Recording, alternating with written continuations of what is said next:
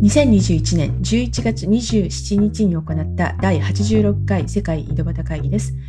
今回はイギリスから陽子さん、日本からもこさん、美香さん、アメリカ東海岸から平野さん、西海岸からみちさんと私、渡辺が参加しています。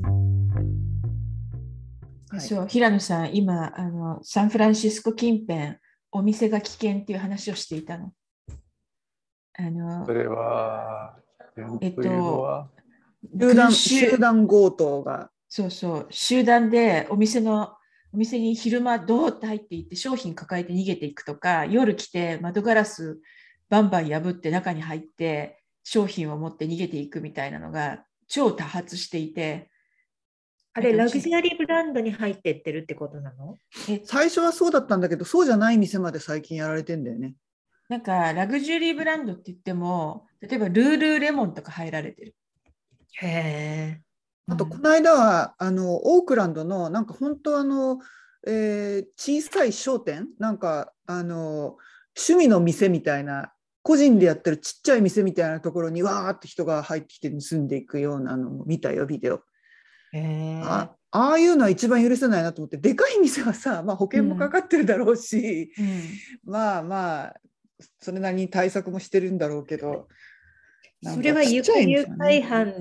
とかじゃないの？なんか、いや、っていうかね、やってるから自分がま、ま、真似してやろうぜみたいな。っ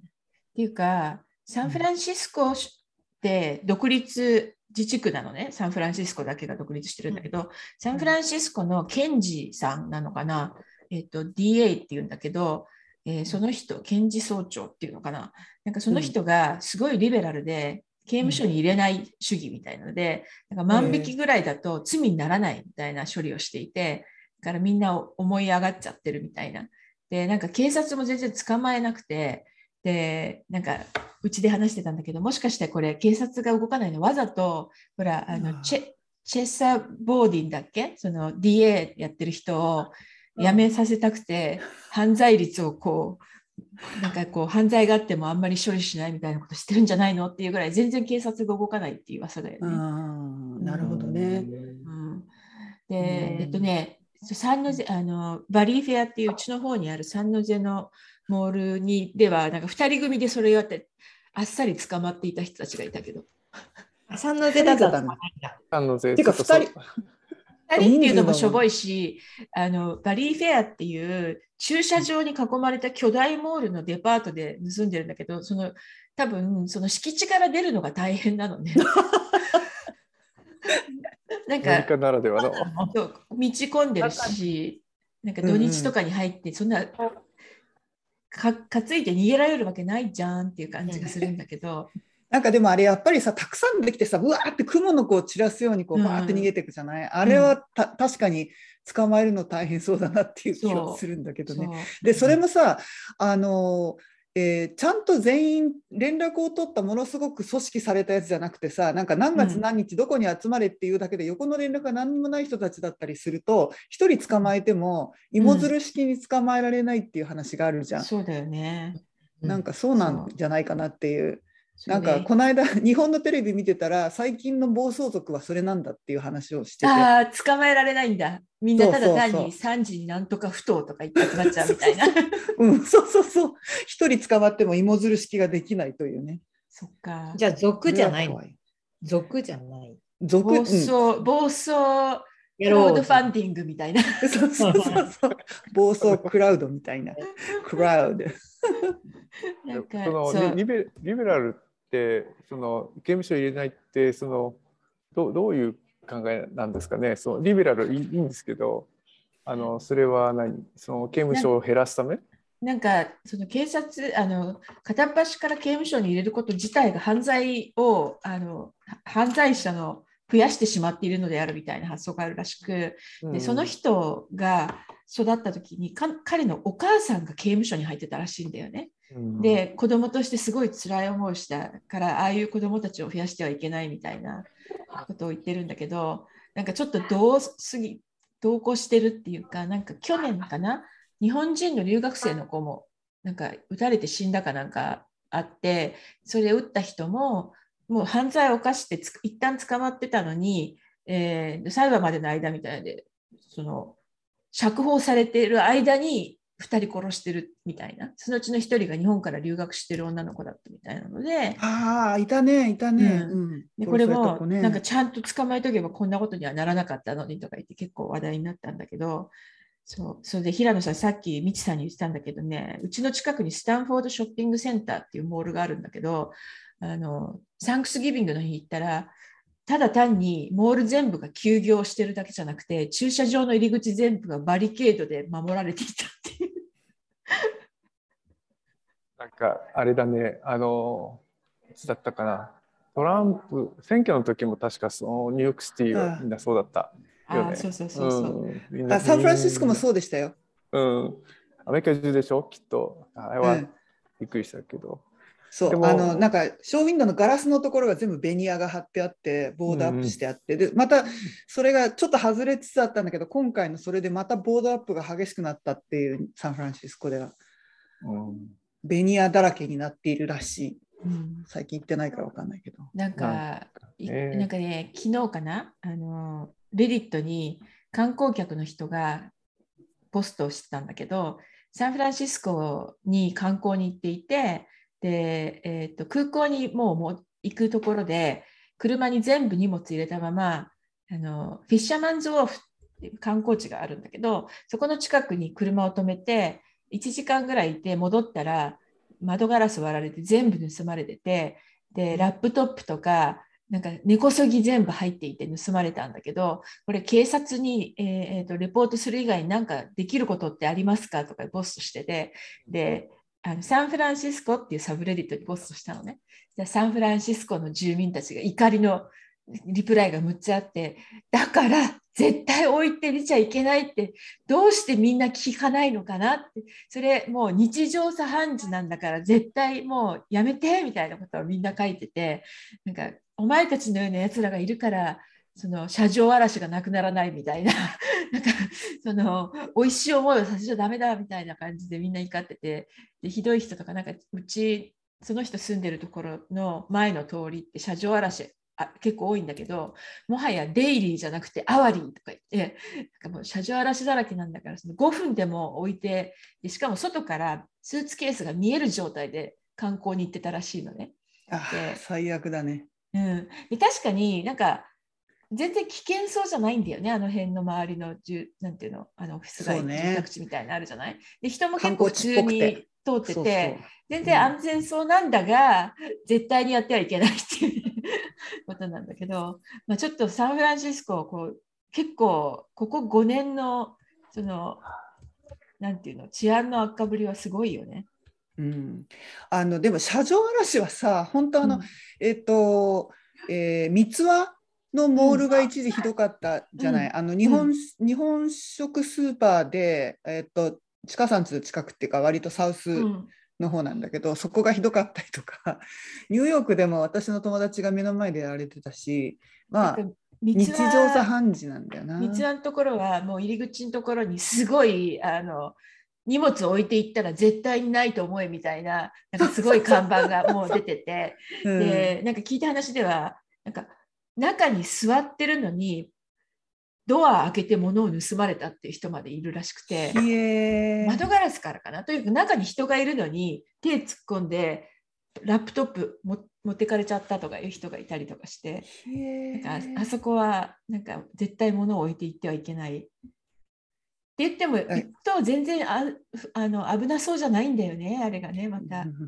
だあの今日もさ実はあのちょっと昨日の晩一晩家族で小旅行に行っていてで朝チェックアウトした後車を置いてちょっと近くまでみんなで歩きに行こうって言って行って荷物をどうするかって話になった時にいや息子はいや俺は車の中に入れとくからって言ったらやめろと、うん、もうあのホテルにちゃんと預けないとあんたパソコン入ってるでしょそこ。とかって言って、うん、それで預けて出たのね結局、うん、まあちっちゃいもうバックパックみんなバックパック1個だからだったんだけど。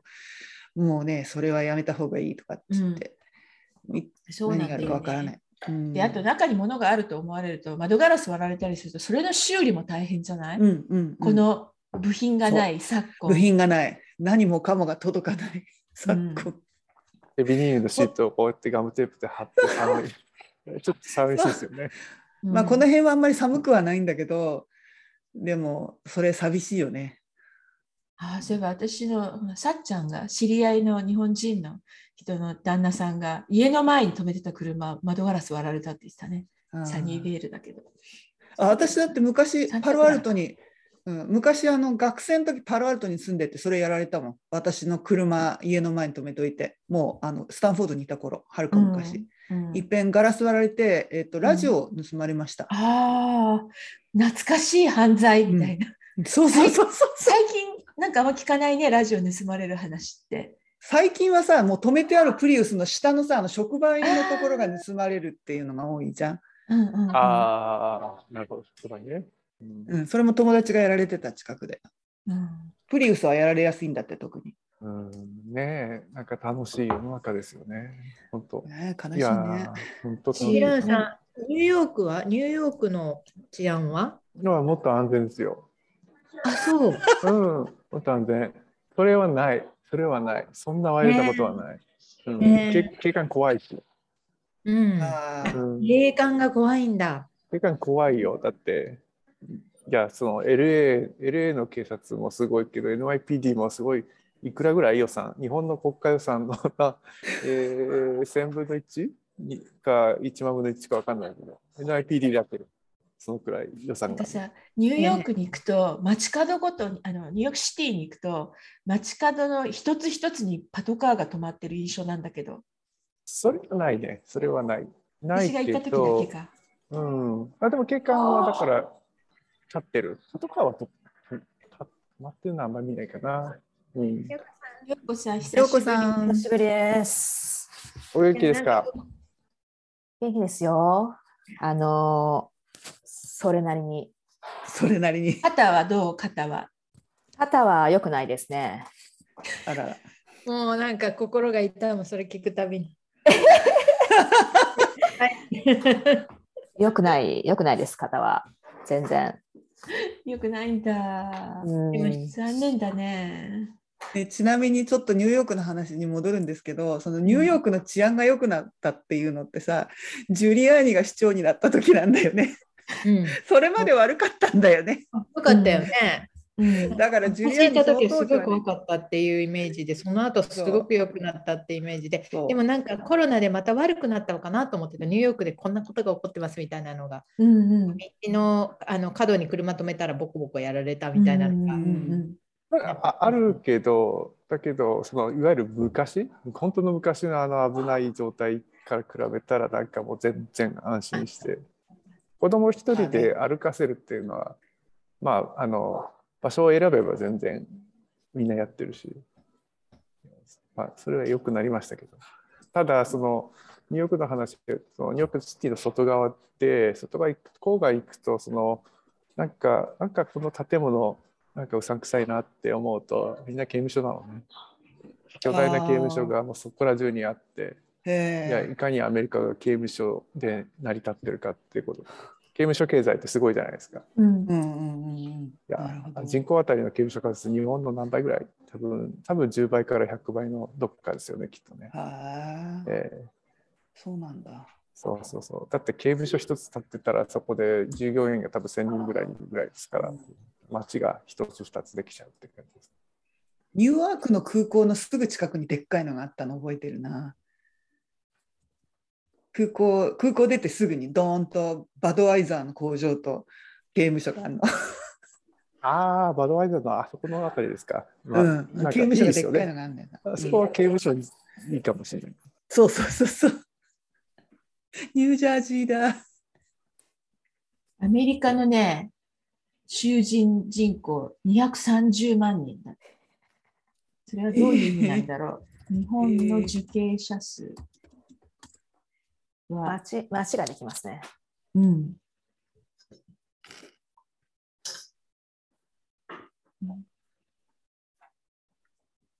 なんか2万人ぐらいだな。だから人口が3倍で、刑務所に入ってる人が、100倍。100倍。100倍。わかる気がするな、なんか。なんかでもね、多分、の受刑者数減ってる、減っている。うん、なんかこれこれが割と近年最大でそこからまた減ってるのかな。わかんないけど、まあでも2万人とかそういう桁みたいね。うん、なんか友達が言ってたんだけど、なんかデンマークとかって、なんか乳母車に赤ちゃん乗せてカフェまで行って、外にベビーカーごと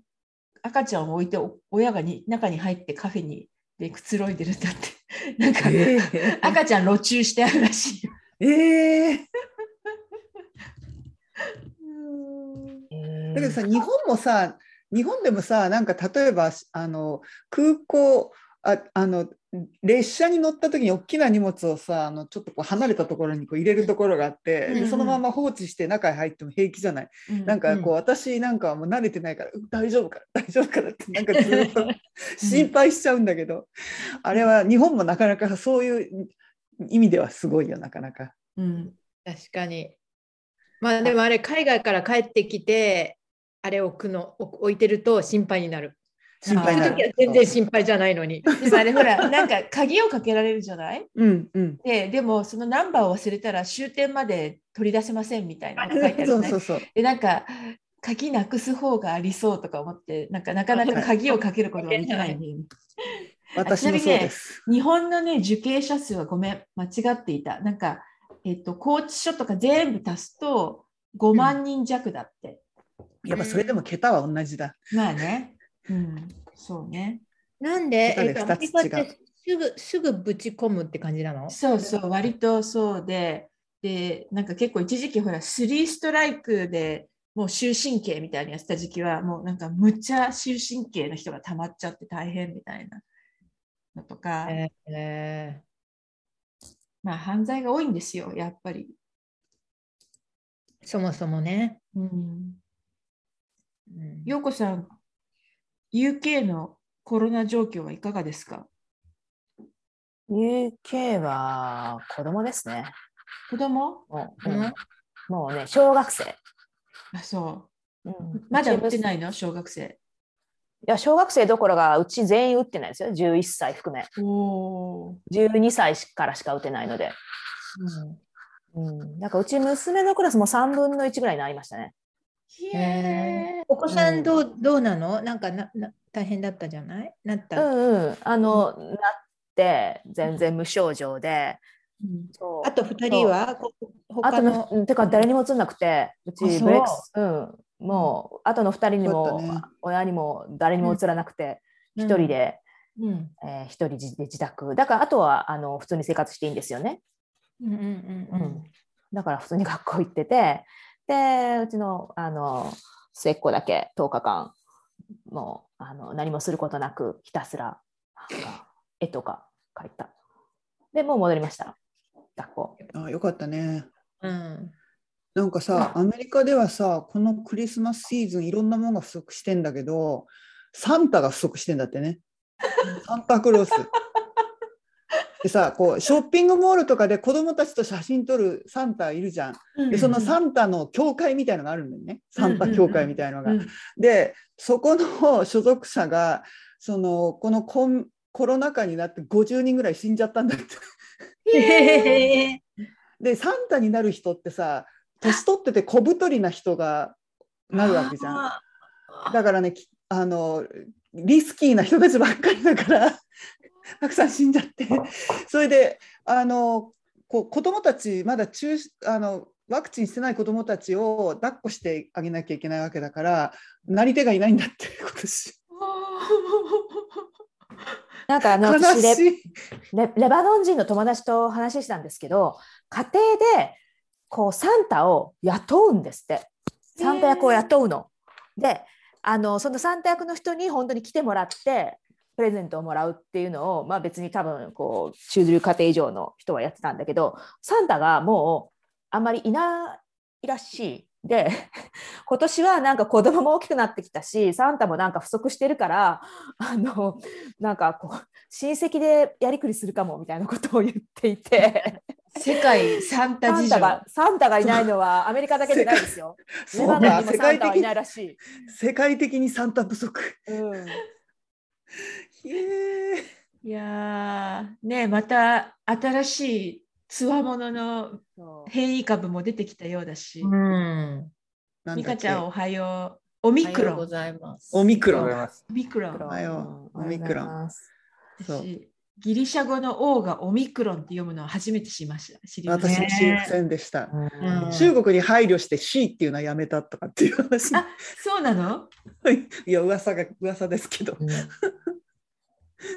確かなんかほら、2つぐらい、1つか2つ飛ばしてるじゃない？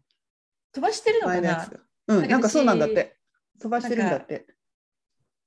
そっか、飛ばしてもいいんだ。でもさ、オミクロンとかまでいっちゃうと、あと6個ぐらいしかもうないんだよね。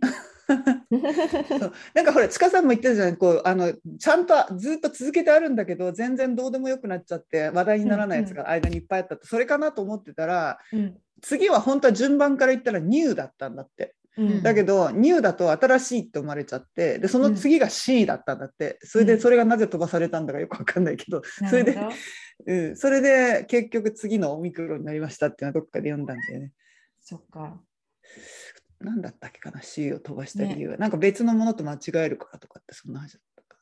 なんかもうオミクロン、ベルギーには出てきやってきているっていう。いやいや、イギリスにも今ありますよ。イギリスも？イギリスもね。香港もですよ。そうなんだ。そう、香港来た来た。ね、アメリカはそんなの検査してないとか言わないでねみたいな。いや、まあ、いるんじゃないですか？いやそうだよね。いるんじゃない？なんか、あのないって言ってたよ。アメリカにはまだない。それは検出さ検出されていないだけで、きっといるに違いないって。うん、あのだってサンクスギビングウィークですから何も起きませんよ。何も起きないんだ。確かに。とりあえず今週はあのベイエリアでやたらにあのお店の強盗がいっぱいいましたっていうそういう週ね。えー、あれ？いつでしたっけ、うん、明日今日？ Thanksgiving 木曜日。終わった？終わった。終わったんだ。あ、そうか、終わったからブラックフライデーだったんですね。そうそうそうそうはいはいはいはいはい。あ、なるほどね。うん。でもなんかもうブラックフライデーね、下火になってきている。あ、そうなんですか？うん。なんか、あんまりいいディールがどんどんなくなってきていて、昔みたいに、なんかこう1000ドルのテレビがその日だけ150ドルみたいな類のものすごいやつがあんまりもうないらしくて、こう行く人はなんか行事として行ってるみたいな。うん、なんかそもそも、うん、うん、あのイギリスでサンクスギビングは入ってこないのにブラックフライデーだけが入ってきて。あ日本も同じですよ。同じ同じ。そうなの何の？そうそうそう。なん何？のブラックフライデーだとかよくわかんないんだけど。意味わかんなくて、そうなんか安いでしょ？っていう感じ。そうそうそう、安い。へえ。いや、だけどけ結局さ、今年安くしようにも物が足りないという話もあって、もう純粋に需要と供給の話でさ、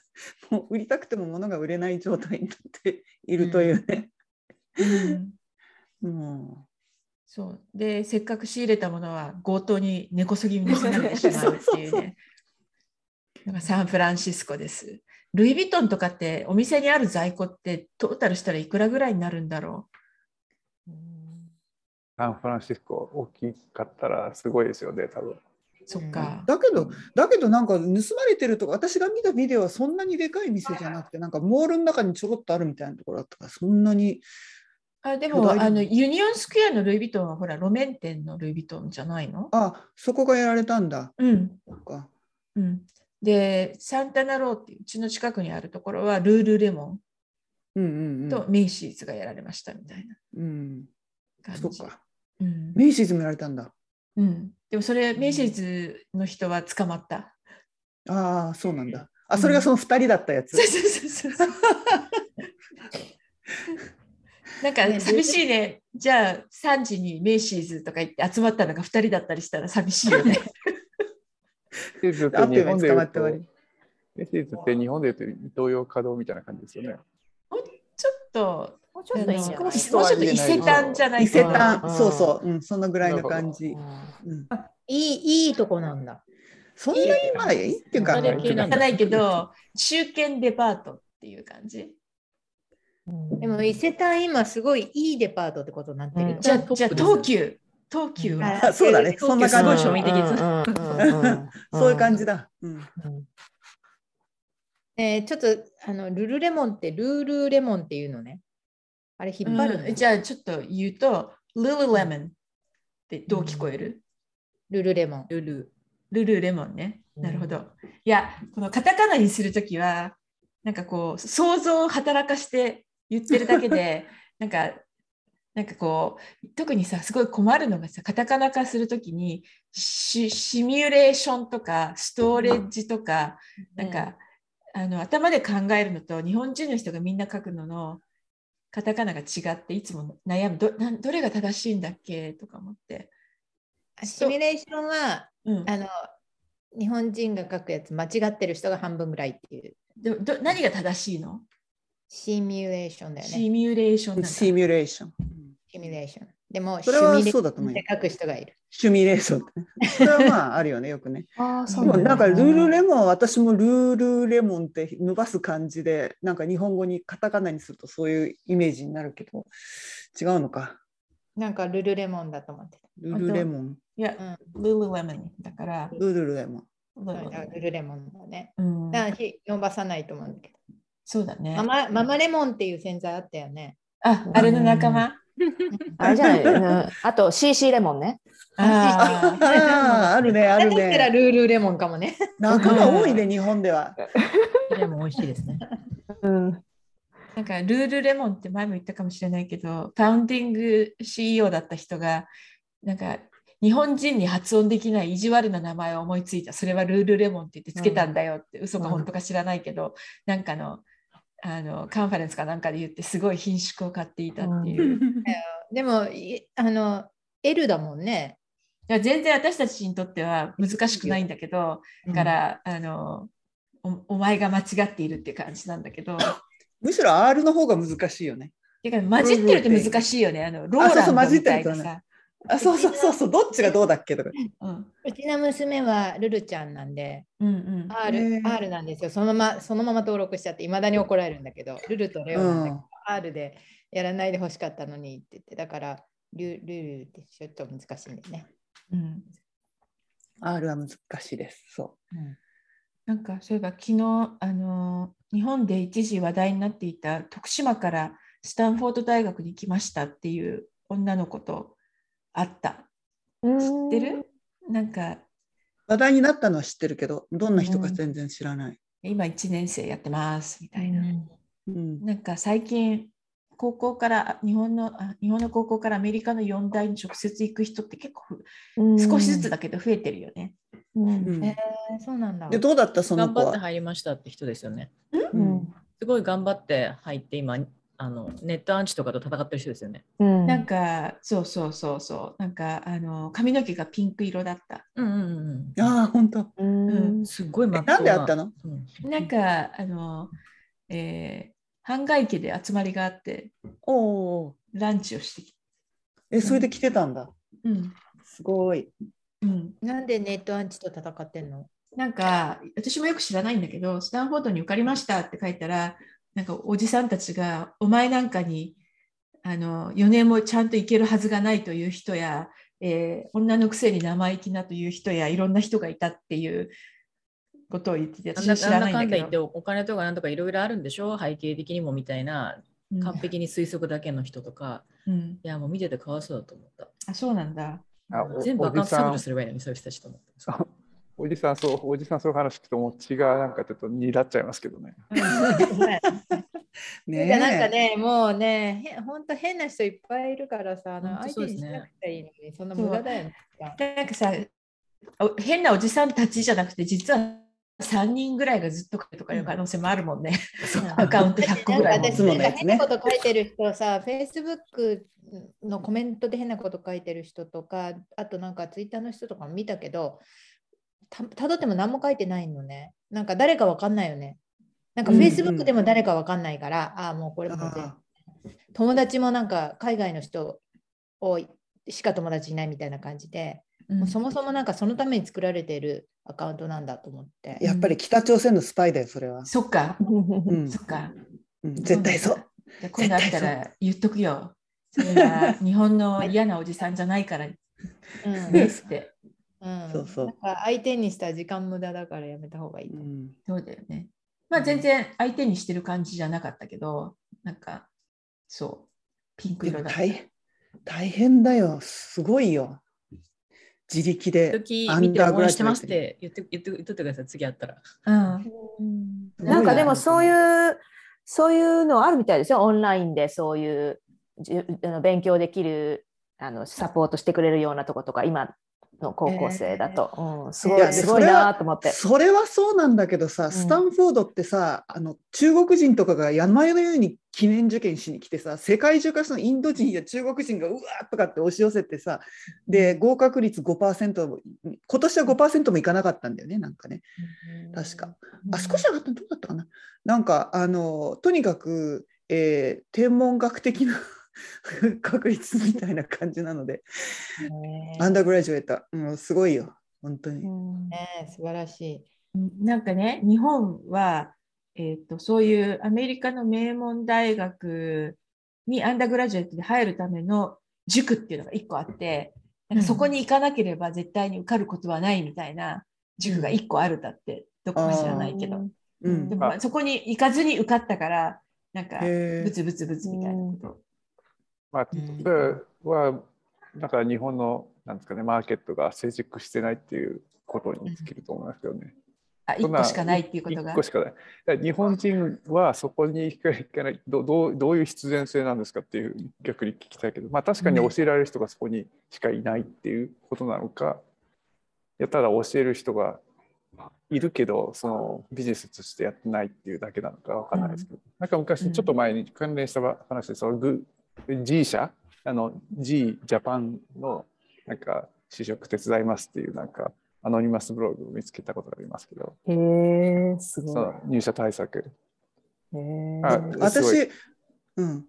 あ、私はあの昔の友達が韓国の人でもともと。で、韓国でそういうアメリカの大学に入る塾みたいなのをやってる友達がいたのね。で、あの、まあ、中国人も時々来るみたいなこと言って、で、彼の方はどっちかっていうと、その名門大学にどうしても押し込むんじゃなくて、その韓国の親はみんな分かんないからハーバードに入れるって言ってみんなハーバードってその合わない人までそう言っちゃってるとでそれがかわいそうだからそのそれぞれ専門に合ったアメリカの大学こういうのがありますよって紹介してあげてそこに入るように手伝ってあげるっていうのを彼はやってたんだけれどもでその人がだから韓国ではすごいあの結構大成功したんだけどじゃあ日本に広げようかって言って日本でやろうとしたけど全然ニーズがなくてダメだったって言っていました。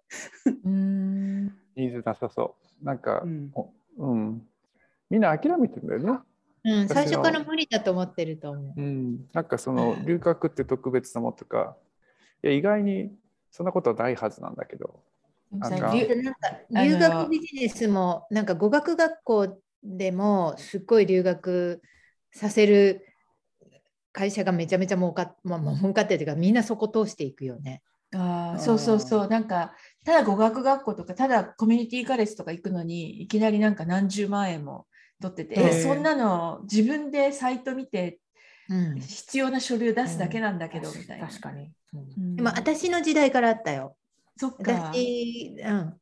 大学卒業してイギリス行く時やっぱり留学留学センターみたいなとこいっぱいあって自分私は自分で調べて行ったんだけど、うん、そんなとこお金払うの嫌だと思って。うん、私はでも一応あれだよ、あの GMAT 対策の講座みたいなの受けた覚えがある。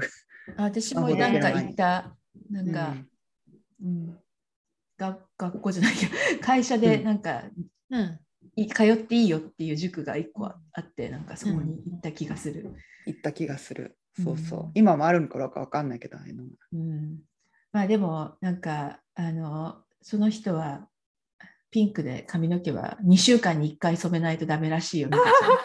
ピンク、本当そうです。その通りです。そうだろうね。うん、ピンクだったらそうですね。2週か1週間でもいいかもしれないです。だから、脱色綺麗な色してますよね、うん。ピンクだと脱色1回で入るらしい。で、ブルーにしたいとき、ブルーにするには2回脱色しないといけないって言ってた。あそうですね。うん。で、ね、脱色するのは2ヶ月に1回ぐらいでよくて、で、えーと、ピンクを入れるのは2週間に1回って言ってた。でぬるま湯で洗って。ニコちゃん、それ脱色して入れてんの？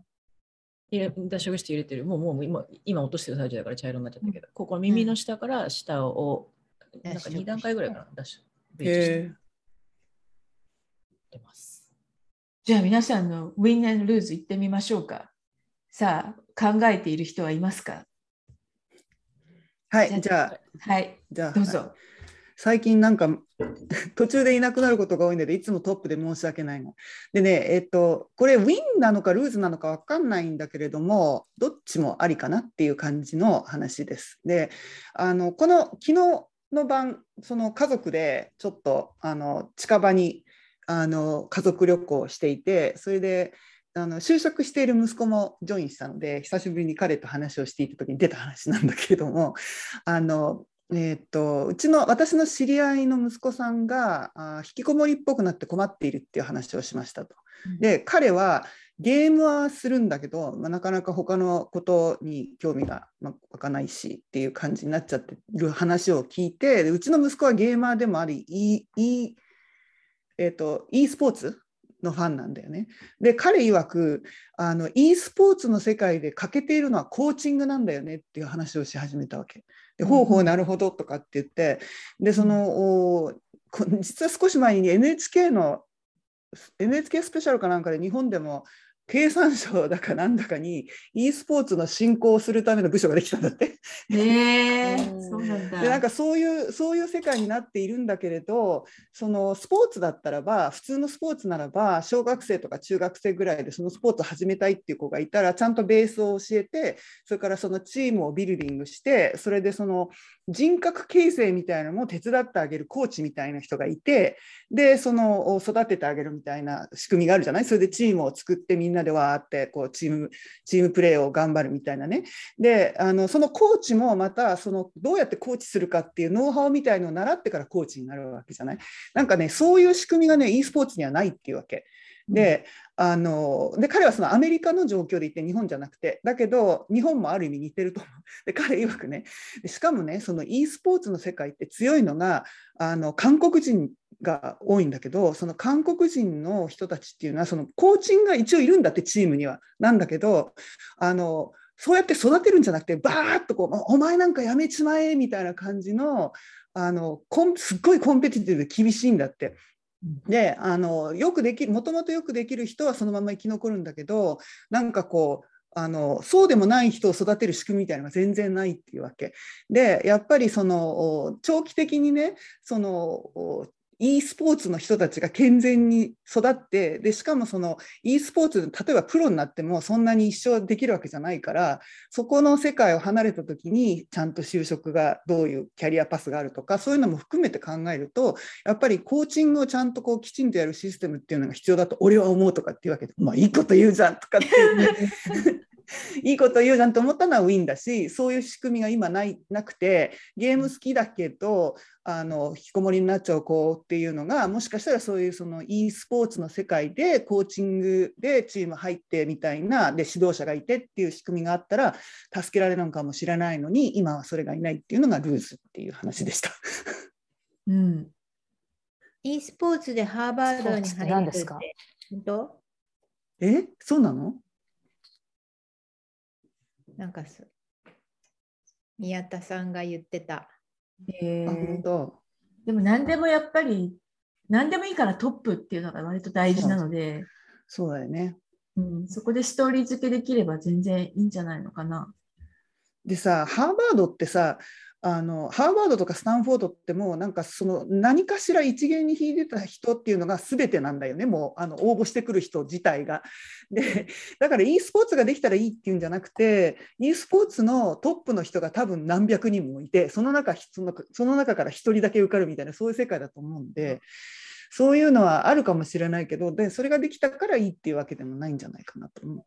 う。もうなんかあの成績は学校の成績は全てが最高点でであの標準テストの点も最高点でそれでこんなボランティアをやっててあんなチームで優勝してっていう人ばっかりしか受からないいけないから。そうそう。でそういう人が落ちるんですよ。うん、そこがね悲しいとかそれであのそれもハーバードだけじゃなくて軒並みもう上位の大学がそうだからそれで落ちた子を目の前にそれそれでもう落ち込んで泣いてもう死にそうになってる子見たことあるんだけどさ。もうなんかねちょっとあれを見るとちょっとやめた方がいいなと思っちゃったりするので。これってなんか初めての挫折みたいなことじゃん。まあそうだよね、その子にしてみれば、それまで全然今まで挫折なかったから、本当大変だった、その子は。うんなんかちなみにあの e スポーツのトレーニングみたいなので、うん、あのそれを、まあ、コーチングまでいかないんだけどなんかスキルトレーニングをやってるベンチャーっていうのがあってああなるほどね、うん、でえ次の段階としてほら今ストリーマーをやっているようなゲーマーの人たちがチュートリアルをみんな作ってくれる、なんか e スポーツアカデミーみたいのをやるとか言っていて。あいいね。だからそういうので指導者がちゃんと育ってそのなんていうのかあの educational support みたいなのもねあの、うん、 moral support みたいなのもやってくれるようにちゃんとなってくるといいなとは思った。今日の話聞いてて。なるほど。な。ミカちゃんなんかなんか言わなかった？私とかぶって。ん？さっき言った、うん、大丈夫大丈夫。でも、そのうちの。スポーツ、スポーツっていうか、チームスポーツだから、うん、さっきのモラルとか、そのトップ、うん、トップを取ればいいだけっていうんじゃないじゃないですか、個人の,、あの競技として。そういうそのモラルとか、なんか、あの人間性とかそういうのを学ぶとこはすごくいいと思いますね。あと見てる方もめちゃくちゃ面白いし、あれって、うん、あの将棋見てるのと同じような感覚だから、はいはい、名前にスポーツってついてるからあの体動かさないじゃんみたいなこと言う人いますけど、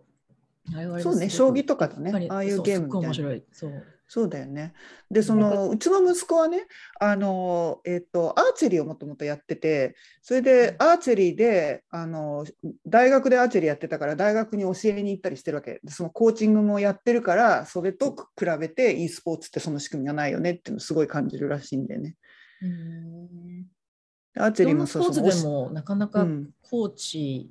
うん、コーチング、っていうのが確立してないところもいっぱいあるみたいですもんね。うん、あの前聞いた話ですけど日本のラグビーもそうで、うん、コーチをコーチする仕組みっていうのって世界のサッカーとかはもう確立してるんですね、うん、プロスポーツあるよね、うん、なんだけど、日本のラグビーってそれがなかったんですよ。2年前にワールドカップやる前までに、そのコーチをコーチするっていう仕組みと体制を入れないとワールドカップできないっていうあの規制があって、でそのために入れた、何年も前から入れたんですけどそのコーチのコーチをやるディレクターをこうあの知り合いがやってたんですね。やっぱりそのあの精神論というか体育会系でバーって来てる人が多いから、うん、なんで俺がコーチとしてねなんか受けなきゃいけないんだっていうところから最初スタートしたって言ってすごい大変だって言ってました。今は全然変わったらしいけど。そうなんだ。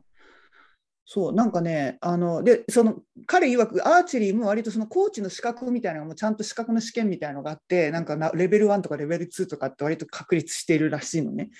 であの日本の武道でいうと剣道は割とそこはちゃんとこうやっぱ決まってるんだけど弓道っていうのは全然そういうのがなくてなんかできる人が集まってきてやってるだけみたいな感じでなんかあのやっぱりこうあの広く普及させるためにはそういう仕組みって絶対必要なんだよねっていう話をねしてた。ね、こう家とかそれで伝承されてるものだったりしますもんね。うん、で昔はだからそれしかなかったじゃん。確かに。はいはい。みちさんのルーズは何ですか？あだからそのルーズはその中で今今はそれがないために悲しい目に遭ってる子たちが多いんじゃないかっていうのがでした。そっちそこに行くわけですね。うん。そうか2つ考えるのめんどくさいからそれ1つですみませんでした。よい。よきよき。よきよき。じゃあ先に私言っちゃおうかな。えっと、ウィンはあのサンクスギビングで2回友達と集まって1回はうちに友達が遊びに来てもう1回は友達のうちに遊び遊びに行ったんだけどなんかこう大勢で集まるイベントをすごい久しぶりに屋内でやあの、えーと、友達ん家は屋外だったんだけどうちに来た時は家の中でやってなんか久しぶりやみたいな。でもみんなもう3回ワクチン打ち終わってるみたいな感じで、えー、久しぶりに人が集まれましたっていうのが win です。で lose は、まあ、さっきも言ったあのスマッシュ and go あスマッシュ and grab っていうんだよね窓ガラスをスマッシュしてお店の中に走っていって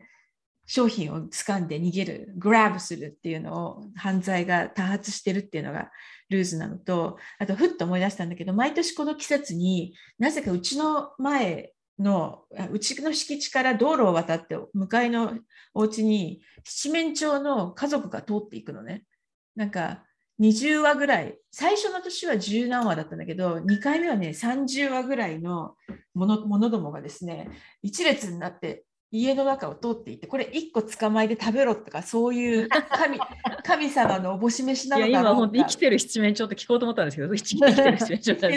あね、七面鳥結構野生のがいるのよ。いるいる。と、うちの近くにもいる。いるよね。で、結構集団でいつもこう行動するわけ。そうそうなんか2、30はいるんだよね、いつもね、必ず。でも、あの野生だから、あのお店で売ってるみたいな巨大なお肉の塊ではないんだけど、なんか、ふっと思い出したら、あれ？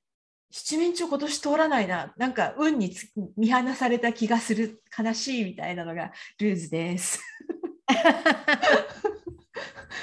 気がつかないうちに通過しただけじゃないの？それも、それもあり得るね。なんか、なんかぐずぐず通っていくから、まあ、なんだかんだで1時間近く、こう、見ていられる感じなんだけど、なんか、なんか物を食べながら歩いてるみたいな感じなのね。で、最終的に隣の家の塀を乗り越えていなくなっていくっていう感じなんだけど、なんか、あの、なぜか道路を年に1回なの？年に1回だけなの、いつも。年に1回、七面鳥の家族が、なんかこう、ぐるぐるぐる通っていくんだよね。いやもうあの今年は誰かんちの食卓に全員乗ったのかもよ。でもさ、今年全体的にお店で、お店ではあのターキーも不足してたんだよね。全体的に。すべて、すべて不足しているから、ターキーも不足していました。だからもしかしたら捕まっちゃったのかもしれない。あんまりお肉ないけど。それじゃないそうっていうのが私でした。じゃあ次の方。じゃあ次私行きますか。平野さん。うんと、ウィーンはあんまりないんですけど、あなんかこう、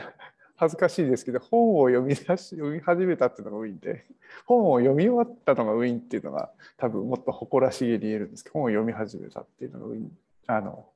あってですね。この本なんですけどえー、っとどこのチャットにペタって貼ればかるかな？あのこれ英語に英語の文章を書く話で「Several Short Sentences About Writing」っていう本でこれ見つけて、えーと、今週買って、えー、今週読み始めたっていうまあ多分あのなんですかね詩集みたいな感じ？なんか本当中見てもすごくものすごく短いセンテンスがただなんか6分か7分ぐらいまとまったのがこう並んでるって感じでそれでそのライティングのことをあのつらつらと教える本なんですね。でこれあの最初の章を読んであもうこれは今まで読んだライティングの中の本で一番いい本だというふうに確信しました。でちょっとまあそれがウィンかな。もしなんか英語の話の興味ある方はこれは素晴らしい話をどういうきっかけで読もうと思われたんですか？あいやライティングはその私ネイティブじゃないしなんか英語を勉強し始めたのが、まあ、なんか30歳ぐらいになってからなんで、あのすごく不得意なんですけど、なんで、ずっとそのライティングはなんか頑張らなきゃいけないなと思っていたんですね。で、そのやっぱりすごく上手に書いた人たちっていうのは、なんかものすごい簡素な表現で、ガシッとなんか心をつかむ表現ができてて、それにいつも憧れていて、で、どうやったらそういうのが書けるようになるのかなっていうことはずっとこの10年ぐらい思ったんですけど、まあ、で何冊か読んでるんですけどこれが3冊目かな？4冊目かな？ですね。えー、それはあの一生磨きつきたいと思ってます。はい、やっぱ何事も。はい、ちなみにこの本あのオーディオ Audible version もあるんだけどなんかライティングの本を Audible で聞くって反則？それは多分ねあのこれはね紙で見た方がいいかも。うん、あそうですか。わかりました。うん、うん、なんていうか詩集どうかなわかんないけど詩集ってオーディブオーディオブックで楽しめるんですかね。わかんないですけど。読み手によるんじゃないですかね。そうね。だだからやっぱりライティングだからあのそうそうですね。多分紙で活字で見た方がいいかもしれない。やっぱりそのリズムっていうのがそのちゃんとあってでその人のリズムのことも話してるんですけどえー、センテンスとかどういうリズムでそのセンテンスを切るかとかっていうのもちゃんと考えましょうねって話で。で、まあ、芸術とかにも通じるしあの別に言葉で英語だけにじゃなくていろんなことその表現をするっていうことに関してこう興味ある方っていうのは多分この本とても参考になると思いますね。で、まあ、ちょっとそれにその本に出会って読み始めたのえー、っとルーズはつかあ婚姻があって娘があの一人、えっと、ナシュビルにいた娘がサンクスギビング休暇で1日だけ帰ってきたっていう婚姻です。なんかやっぱりあの一人暮らしを初めてして9月から8月の中旬からして、えー、早もう3ヶ月以上経ってますけどあやっぱり一人暮らしをするとしっかりするんですね子供っていうのは。なんかしっかりした感じの顔つきになって帰ってきて、まあ、それがちらっと見えたのが嬉しかったです。まだまだ18歳？今19歳ですよ。19歳か。えー、7月で二十歳になりますが。えー、なんか結構なんかそのもちろんその親のなんですかねサポートとかってもちろんありますけどでもそれ引いてもなんかいろいろしっかりしてますよねおかしおかしいですそれが婚姻ででルーズはうんと一番のルーズは多分昨日なんですけど私あのある会社の手伝いを、まあ、何年かしててで必要な時にまあ手伝うっていう感じであのやってる会社手伝ってる会社があるんですけど、えー、っとその会社は e コマースの会社で、え、昨日ブラックフライデーの時にそのある部門のサービスがボッコンって起こっちゃったんですね。で昨日本当は休みを取ってたんですけどそのその会社のためにちょっと67時間ぐらいそのトラブルシュートの手伝ったっていうのが思いっきりルーツですね。あの今 GitHub っていうあのプログラマー向けのサービスも落ちて今こう録音してる最中に落ちてるんですけどいややっぱりこうシステムがボコンと落ちるっていうのは大変でやっぱりあの火事のような状態でその火消しの人がこう何人もやってきてああどこだやるんですけど。いやなかなか疲れました。なんですかそのなんですかちょっと日本語でどういうふうに表現すればいいかどういうことかっていうとなんかそのなんかの例えですね、え例えばその落ち葉を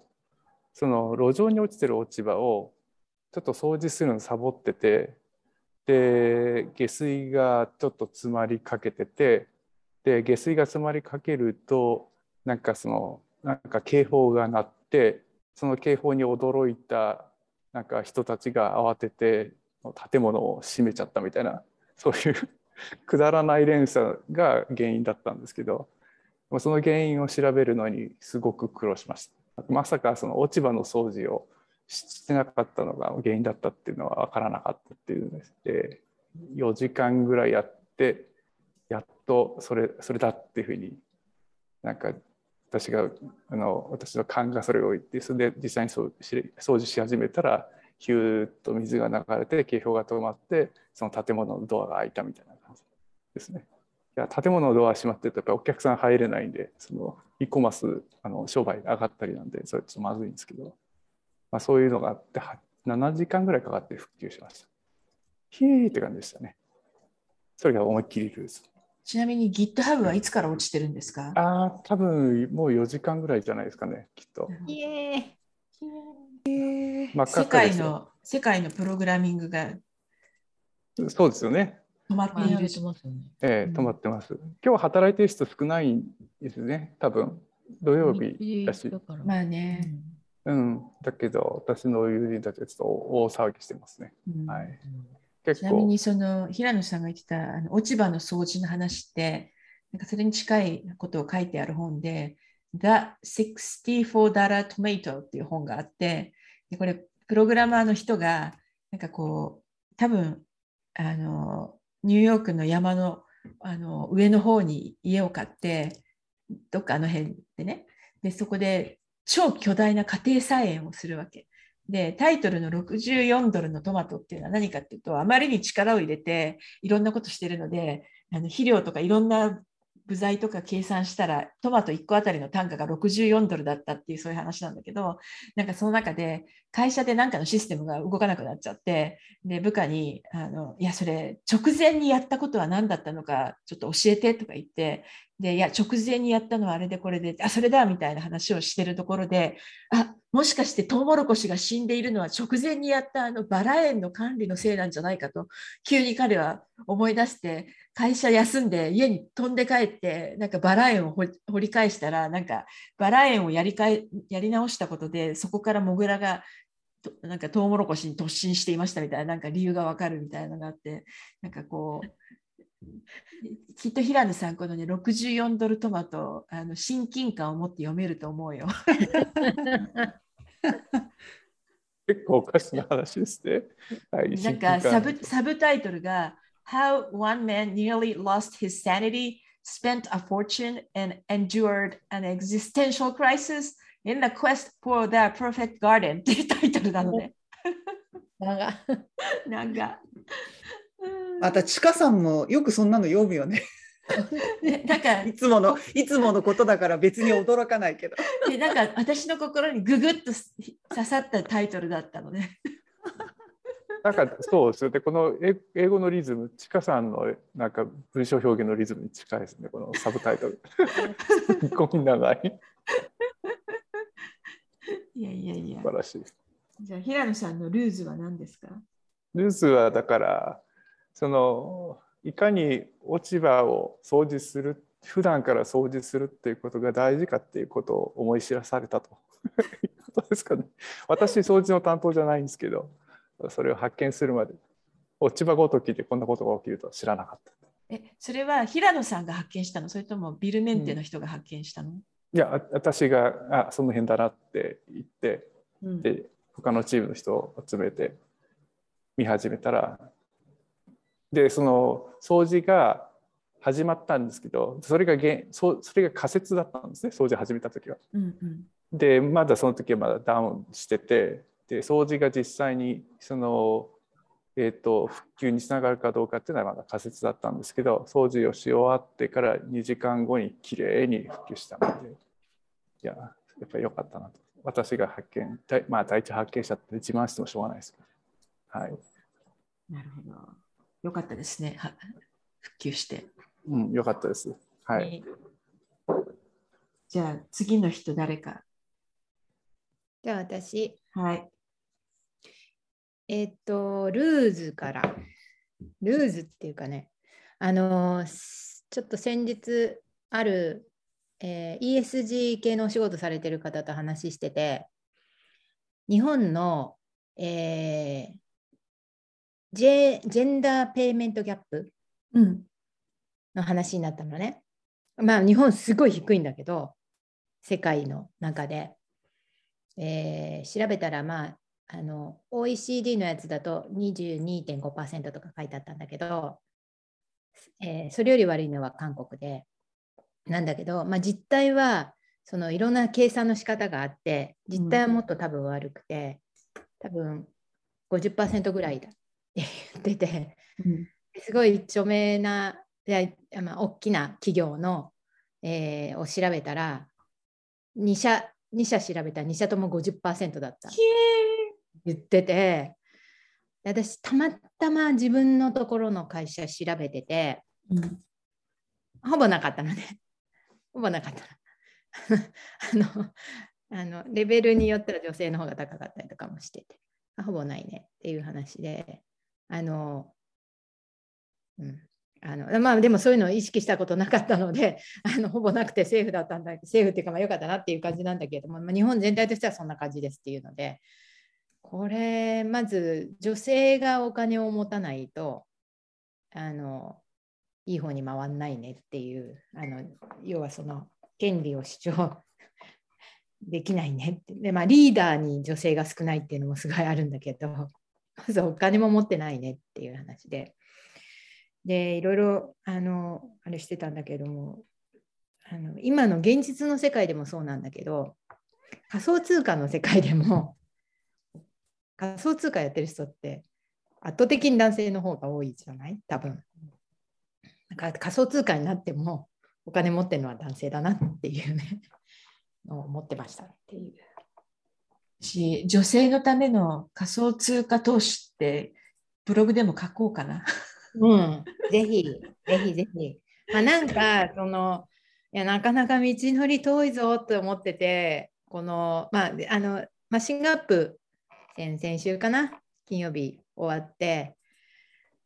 なかなかいろいろなこと5年やってるんですけどマッシングアップ始めて、うん、あのダイバーシアンインクルージョンって言って。でまあ変わったことも多いのね。でまあマッシングアップによって何か動いたこととかもあるしやってること自体は、まあ、しんどいんですけれどもやっててよかったなと思ってるんですけど本当なんか知れば知るほど根が深いというかであの働き方改革とかもできるわけないじゃんと思ってたけど2年ぐらいでできたのね結局。なんか、まあ、国が動いてあの労基が動いてってやるとゴーって変わってで例えばペーパーレスとかもなんか日本そんなんできるわけないじゃんと思ってたけど結構普通の会社の中ではペーパーレスすごい進んだんでまああの印鑑を押さないといけないっていうのはまだ残ってるけど、まあ、それも相場変わるかなと思ってて。このジェンダーレスも変わればいいけど、とにかくなんか本気な人があんまりいないんだよね。それは女性側に？男性側に？男性側にっていうか、まあ、あの全体の、まあ、あの今回ね、女性の首相候補が半分だったっていうのは素晴らしいことなんだけれども、やっぱりリーダーに女性がいなかったりとか、実は陰で動かしている人がだあの男性だったりとかっていうのがやっぱすごい多すぎる。VC の世界とかでもそうなんだけど、今まあそのそのベンチャーの世界はどうですかみたいなことも聞かれててなぜあの女性の、えー、起業家がスケールしないのかみたいな。まず情報がないですよねっていう話をしていてやっぱりそのみんなが持ってると同じ情報が持てないっていうのがあると思いますみたいな話をしててヒアリングあの金融庁の人からヒアリングされて。あのなかなか道のり長いって思ってますなんか10年以上前だけど Y コンビネーターのデモデーに行ってプレゼンしたベンチャー多分当時は30数社とかしかなくてで大体1社23人だからトータルで780人の人がこう次から次へとプレゼンしたんだけど確かねその年ね1人も女性がいなかった。うん、80分の0みたいな時があってこの男のための男による男のベンチャーみたいなこのむさ苦しい感じすごいなと思って見ていたんだけど、まあ、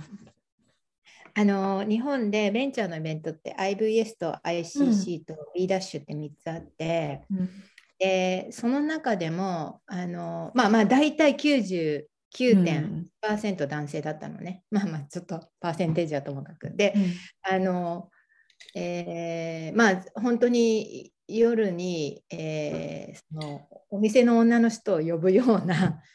あの会とかもあったりとかして、えーとまあ、ちょっと到底その女性起業家があの仕事でって言っていくような感じになかなかならないのかなっていう感じだったんですけどその中の一つの ICC は、えーとまだそれでも一番こうフラットなのかなというような感じだったんですけどそのあの4年ぐらい前、あ、5年ぐらい前か。出た時261人中3人しか女性スピーカーがいなくてっていう状況で、で、なんでですかって聞いたら、それ女性、あの、話せる人いないからみたいなのがあったんで、まあ、シンガップやりだしたみたいなのがあるんですけど、ICC のことは、私がそれ言ったんじゃなくて、ビジネスインサイダー、あのその3つのイベントのことをやっぱりその問題視して書いたら、ICC は出来になったんですよ、うちの会社。えー、女性がいないって書いたっていうそのでも本当のことじゃないね。本当のこと本当のこと。うん、でなんか、ね、そうすごいひどかったの。その時はえっ、ー、とえー、ビジネスインサイダーの取材を受けたところ企業の人は、えーと、ICC に招待しませんって言ってみんなにえー、そう。そういうことをされてで、えーと、とこっちはもう弁護士と相談して厳重に抗議して、まあ、一応それは削除はされたんだけど、あのうちそのままできのままなんだけど、で、えーと、IVS は、えーと、しあの島川さんっていう、えー、20代の人が代表になって、で、えーと、僕はそういうのを変えていきたいっていう人で、えー、渋谷のソーシャルイノベーションウィークにあの去年一緒に登壇した時に本当は5割にしたいって言っててでもまああのそこまで女性の起業家っていないので、えー、できないですみたいなことをお話しされてたんだけど今年25%女性で、うん、で、えーと、ピッチの優勝者は女性の起業家でもう1人女性が入ってたのかな？10位までの間かなんかに。みたいなのであのすごいこう頑張ってらっしゃるなと思って素晴らしいなと思っていてっていうところでまあその自分の中ではなんかこうメディアがそういうのを変えあのだ声を上げるっていうのすごい大事だと思っていろいろやってるんですけどまあなかなか大変ですね。って。ちなみにさっき働き方改革で2年で変わったって言ったじゃない？それは何がどう変わったの、あの、えーと、長時間労働がなくなった2年っていうのはあれかもしれないけど、うん、あのとにかくこの、まあ、電通の事件とかもすごい社会的には大きかったと思うけども、うん、その、えー、長時間労働がなくなったと思われる。あもううちとかももう全然昔なんかもう本当みんな夜中まで働いてるのが当たり前で、うん、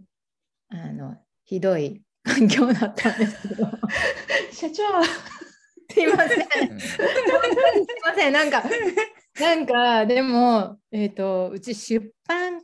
元出版と元、まあ、IT なんでもうみんなそんな働き方なんですよ。もう、うんうん全員、ね、うん。終電？何それ？みたいな。働き方だったので徹夜とかもしたりとかして。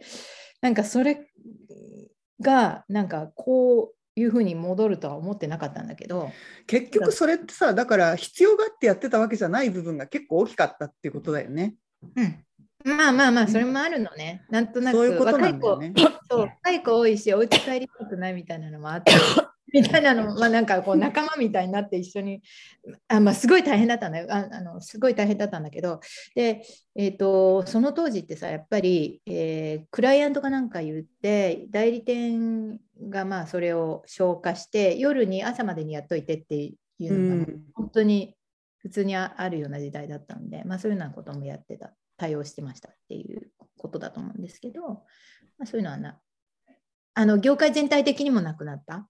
まあ完全になくなってるのかどうかわかんない。ブラックだとかあるんだと思うけどでもまあ例えばそのサービス残業をつけるとか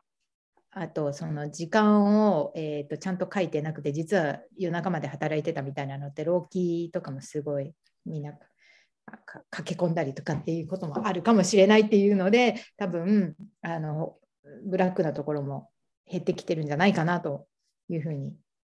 思うしまあ2年 ,2 年っていうのは大げさかもしれないけど、すごくでもその女性の話もさ、まあ、あのシリコンバレーもちかさんが言った通りあのブローカルチャーがすごい強いところでもあるんだけどなんか本当に身の回りを見ていてねあの私より少し一世代下の人たちっていうのは結構企業であの日本人の女性でこっちの企業でしっかり働いている人がちゃんとポジションを得てしっかり働いてる人が多いなっていう印象を私は受けてんだけど、ちかさんどうですかね？なんか私の時なんかは一応会社勤めてたんだけど、結局子供産んだ後続かなくて独立してそのまま仕方なくこのまま来ちゃったんだけど、私なんかこういうなんか自営業で頑張ってやってる人が逆になんか自営業しかできない人が減ってしまったって言ってみんなきっちり学ちゃんと会社に勤めてる人が多いような気がするんだけど、どうですかね？まあ、そうですね。なんかやっぱり、あの、ほら、日本から転籍してくる、あ、てかね、うん、それ一つあるのはね、なんか、そのバルクで増えた理由の一つとして、やっぱり Google とか Apple とか、そういう会社が超大企業になって、日本からトランスファーしてくるとか、うん、日本から、まあ、直接こっちを受ける人もいるけれども、なんていうの？そういうその海外の人を呼んでこれる体力のある超巨大 IT 会社がやっぱり過去10年ぐらいの間に20年の間にすごい大きくなったっていうのはもしかしたら一つあるかも。うん、で一旦そこにいてそ、ね,、そこから他のとこ移っていくっていうのは割とあり得るパスじゃない？あるある。うん、なので、なんかあの大学の同窓会とか行くと思うんだよね。なんか30代前半の人が結構いるようになってきて、うん、で割とその多くの人は今言ったようなところで働いていると。だからその要は IT 業界が成熟したっていうのが一つの理由かなってなるほどね、うん、でそれは日本人の女性にとっては日本でもポジション増えてるわけだし、うん、そういう経験をこっちでした人がいてで日本に帰るチャンスがあればあのまたそれはいいエフェクトがあると思うし私はなんかそんなに悲観してないんだけどね。ちょっと時間はかかるかもしれないけど、うん、だんだん世の中良くなっているような気が私はしているんですけどね。あの良くなってる良くなってる。間違いなく、それは。でもなんか良くなってると思ってもまだこんなかっていうのがまあね。そうだよね。数を見るとね。でなんか、やっぱ時間かかるなっていうそこはすごい時間かかるだろうなと思って、うん、あのまずまずなんで時間かかるかっていうとえっ、ー、と、えー、40代より上の人で、えーと、やっぱり残ってないんだよね。女性で。うん、そうなのよ。うん、今若い人たちはあの残れるのよ。あのその育休とか産休とか、うん、その戻ってくるとかっていうそのあのルールがねあの今はもうそんな昔みたいなことはないので昔はだってえ子供産んだのにまだ働くのとかそうそうそう。戻ってくんのとかなんかえなんで子供育てながら働いてて子供かわいそうとか当たり前のように言われててだからあの本当に優秀な女性が残ってないの。仕事の場所に。そうなんだよね。そう、だからそういう人が本当であればリーダーシップにいるべき層の経験がある人たちっていうのが、やはり絶対数が少ないっていうのがあるんでね。う。ん、だから社外取りがそうあの社内にいないから外から取ってくるってなる。大体大体みんな外資か外国に逃げましたよね。あそうそうそうそう、うん、だから日本の企業があの取締役をあの中からっていうのはちょっとまだあの難しい。うん、やっぱり社外取りをなんか1人が5社やってるみたいな、うん、あのまあ、5社がその上場企業のマックスだとしたらあのそれをえー、そうそういうことでなんとかあの人埋めてるっていう感じで、うん。ね、まあでもそれもあとあと5年 ,5 年以内にはやっぱその10代の人たちが上がってこれるから変わってくるかなと思うんだけど、うん、別にそのね本当はね年齢もねあのダイバーシティだから若い女性をそういうとこに上げてもいいんじゃないかっていうのもあるけどやっぱりその経験が足りなかったりとか実際そこに上がってしまったら、えっと、するべき経験ができてなくって、まずちょっとやっぱりあの本人にとっても良くなかったりみたいなことがあるんだろうなというふうに思って。そうだと思う、うん、私だって赤蔵だもんだって。まだまだ、まあっていうか私が今いる会社は割と若い、私よりも若い人が多いから、あの年齢的にはあんまり引け目は感じないけど、そのその社外取締役っていうか、その取締役の世界では若造でございますから、私でも。で、やっぱりね、アイロン、アイロンビヨンヒアっていうね、気分が強くなっちゃうとね、やっぱりね、長続きしないよね。うん、そこはね。うん、でもなんかあのやっぱりあの役員会っていろんな人のいろんな経験を持ち寄って、えーと、経営をよくしていくっていうことだと思うので、うん、えーと、取締役の経験を持っているっていうことが必ずしも必要じゃないと思っていて一番最初はもう、みんなあの初めてなんでそれはそれでいいと思うけども、あのうん、まあまあまああの大きな企業でそのまま生え抜きで上がってそこに入るっていうのはなんかえっ、ー、とヒエラルキーも崩れないままに入る感じになるので、あんまりあのボードの役割を果たさない可能性はあるなと思って、まあまあまあまあ、それ人によると思うんだけど、だから仕方がないなと思ってるんだけど、もうちょっと時間かかるかなと思ってるんだけど、まあでもなんかやっぱりリーダーが3人 ,3 人以上いないといけない、30%以上いないといけないなと思う、女性が。ちなみにさっきリンクをあのチャットに送ったんだけど、ザ・ザ・ Mom Project っていう会社があってアメリカにね、でそれはあのその名前の通りで、えー、子供がいる女性が仕事に戻るための LinkedIn みたいな。なるほどなるほど。うん、で、うん、なんかちっちゃい会社なのかなと思いきや10月に80 million ドルとか調達しててもうほとんど100億円、うん、この会社が調達しているというですね。へすごいなこれ。うん、なるほど、なるほど。アメリカも問題っちゃ問題、まあ、全然桁が違うんだけど、うん、やっぱりこういうその、えーと、ダイバーシティっていうか、まあ、ジェンダーギャップをなくすっていうところにお金が結構毎月ついてる、なんか女性のキャリアコーチングとかね、うん、そういうの結構あったりする。の年齢のことについてなんですけどまあ、た確かにその日本の長い歴史からその40代以上の人でリーダーの人がまだ残ってないっていうのは確かにそうなんですけどその私の上司女性なんですけどあ多分いくつぐらいかな。と 30, 30代の半ばの人ってあのまあもともと頭がすごくいいっていうのもあるんですけどで経験はそんなにないけれどでもその人はあのリーダーなんですね。で、おそらくその人の上司昔の上司たちがその人をちゃんと育て育てたっていうかすごく上手にいろんなことを任せて安全に失敗失敗する範囲っていうのをちょっとちゃんとこうなんですか、ね柵を作って落ちないそこから転げ落ちないようにして多分育っててでそれをなんか3年4年やってものすごく成長したんだと思うんですけどやっぱりそういう機会っていうのさっきのその、えっと、コーチングコーチのコーチとか、まあ、そういうこと含めてやっぱりその日本のコンベンショナルなの人の育て方だったら十何年かかっても経験まだ君あんまないじゃんって言われちゃうんだけどでも本当はちゃんとそういう環境さえ整ったら本当に人間っていうのは3年でも5年でもものすごい勢いで成長できると思うのでそこは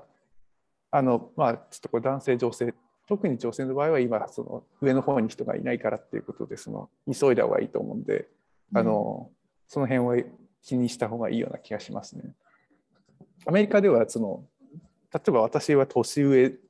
だけどその10年例えば自分の上司が10年20年差が年下なんていうのは当たり前ですから。うん、それはだからそう裏を返せばその人たちがそういう人たちが育ってるってことなんでまあ裏を返せば私が育ってないってことなんで、誰も言ってません。誰も言ってません。そんなことはないと思いますけど。でもあの本当おっしゃる通りで、えーと、できないかなと思っても引き上げた後ちゃんと教育しあの引き先に引き上げて教育するっていう ことを私はやっていてあの先に引き上げないとポジションが分かんないのでえーと、っていうのとやっぱり日本の女性はその上に上がらないって上がりたくないし人より目立ちたくないみたいなのが最初にあって、まあ、そういう教育受けてんだと思うんだけどあの上がってみるともう全然やるしで、えーと、考え方はやっぱり教えないといけなくて考え方でも教えたらあの全然その考え方にで自分の能力発揮してくれてそうするとやっぱりすごいあの伸びるし、まあ、考え方っていうか視点ですねやっぱり視点がその高くしていかないといけなくてみんなと同じように考えてたらあの判断間違うよっていうようなこととかを教えていくっていう話なんですけどその、まあ、それをちゃんと渡していくとあの全然できるようになるので、まあ、なんか恐れず賢い人を上げていくっていう感じかなと思ってます。おっしゃる通りだと思います。はい、それがルーズでウィーンはウィーン、まあちょっと、えっ、ー、と、ビム・ベンダーズ・レクイエムやってて、なんか毎週1本ずつ見に行ってましたみたいな話で。え、もしかしてビビム・ベンダーズ亡くなったとかってか、まだ生きてないのよ。亡くならない。生きてた。私、亡くなったのかと思ったんだけど、うん、あのえっ、と、東急映画村で、うん、1976年とかの映画、70年代の映画を、えー、っと、なんていうのかな、全部直して見せてるっていうので、はい、それはちょっと良かったです。っていうのと、えっと、ガイ・リッチーの映画、キャッシュトラックっていうのを見ましたっていうので、ガイ・リッチーの映画をちょっと何本か続けて見直したりとかしてて、うん、あの昔面白かったんだけどやっぱり途中面白くなくてまた面白くなってきたなみたいな。そうなんだ。途中面白くなかったのはマドンナと結婚したからかなとか。ひどい。なんかいやあのコールドプレイのあのビネス・パルトローと結婚した間の曲あんまり良くないなみたいな。良くないのか尖んないんだよね多分ね。なるほど。なんか、うん。となんかそんな幸せで尖んないのかな？わかんないけど。なるほど。うん。じゃあそれがウィンですね。ビム・ベンダーズ何本見たんですか？あでもそれはね、1本ずつ2回見た。2回見たっていう感じです。はい。じゃあ、ようこさん。ウィンとルーズは何ですか、私はですね、あのウィンは全然ないんですけど、あの全然ウィンでもない面白面白かった話、うん、えっとなんかうちあの、まあ、上から11歳9歳7歳なんですけどあの9歳の次男がなんかまあもう今なんかもう買って買って買って買って症候群で何何を言っても買あれ買ってあれ買ってって言うんですけどあのなんかマインクラフトとかね、マインクラフトのなんちゃらとか。で、それで、なんか私たちがいつも、あのー、いや、そんなのなんかこう、なんとかだからダメとか言って、お金ないからダメとか言って、えー、あの、お金ないんだったら、こう、アマゾンでゲットすればいいじゃんとか言って、いつも言うわけですよ。で、アマゾンを多分なんかこう、アラジンのランプか、うちでの古物か、なんか、多分そんな感じの、なんかでも、アマゾン崇拝、もう、多分世界で一番好きな場所はアマゾンみたいな場所ないんだけど。なんか、なんかこう、家になんかこう、あれの、あれがパッケージを届いたら真っ先に開ける。それがなんか、お隣さんがいないから届いたやつでも開けるみたいな、なんかそういう、こう、アマゾンを崇拝していて、で、今日なんか、あの、私はその次男の送迎係じゃないんで、その、その末っ子の方を連れて補修校行ってたんですけれども、なんかパッとメール近くチェックしたら、バババババって、アマゾンで何とか買いました、アマゾンで何とかオーダーしました、アマゾンで何とかオーダーしましたって、ババババって出てきてて、なんか意味わけのわかんないものがいっぱいなんかオーダーされててでこれなんかぼちぼち旦那に速攻ワッツアップして何とか買った何とか買ったっつったら なんかどうやらあのー 何あの電話をだから携帯を奪われてその間になんかこのそのアマゾン あの憧れのあの素晴らしいアマゾンに行ってとりあえずなんか手当たりして押したっぽくってでそれで、まあ、もちろん怒られてその場ですぐ全部キャンセルしてなんかすごい数買ってたんだけど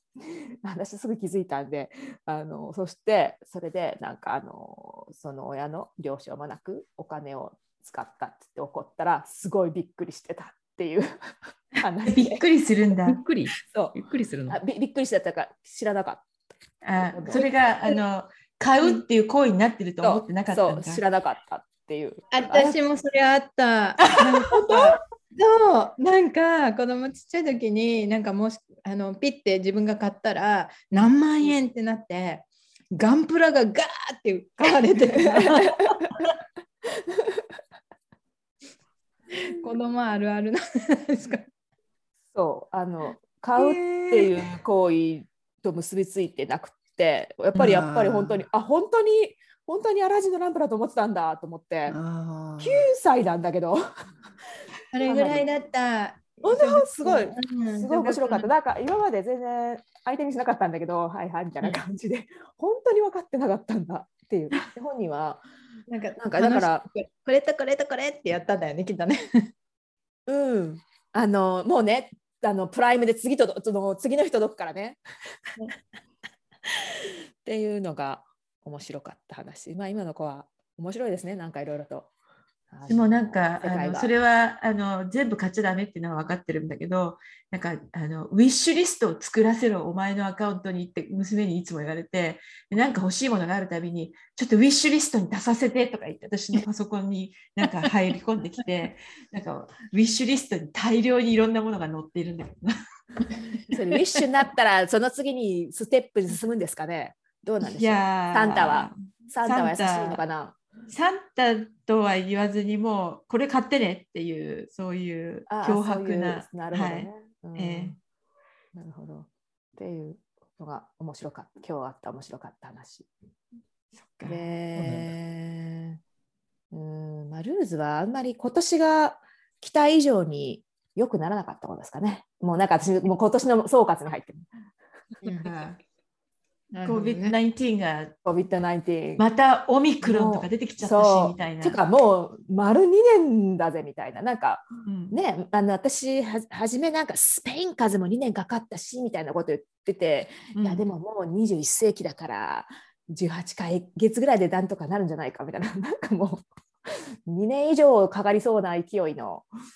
ね、うん、どうしどうしたらいいんでしょうっていうのがルーズですかね。いやいや単にですねうち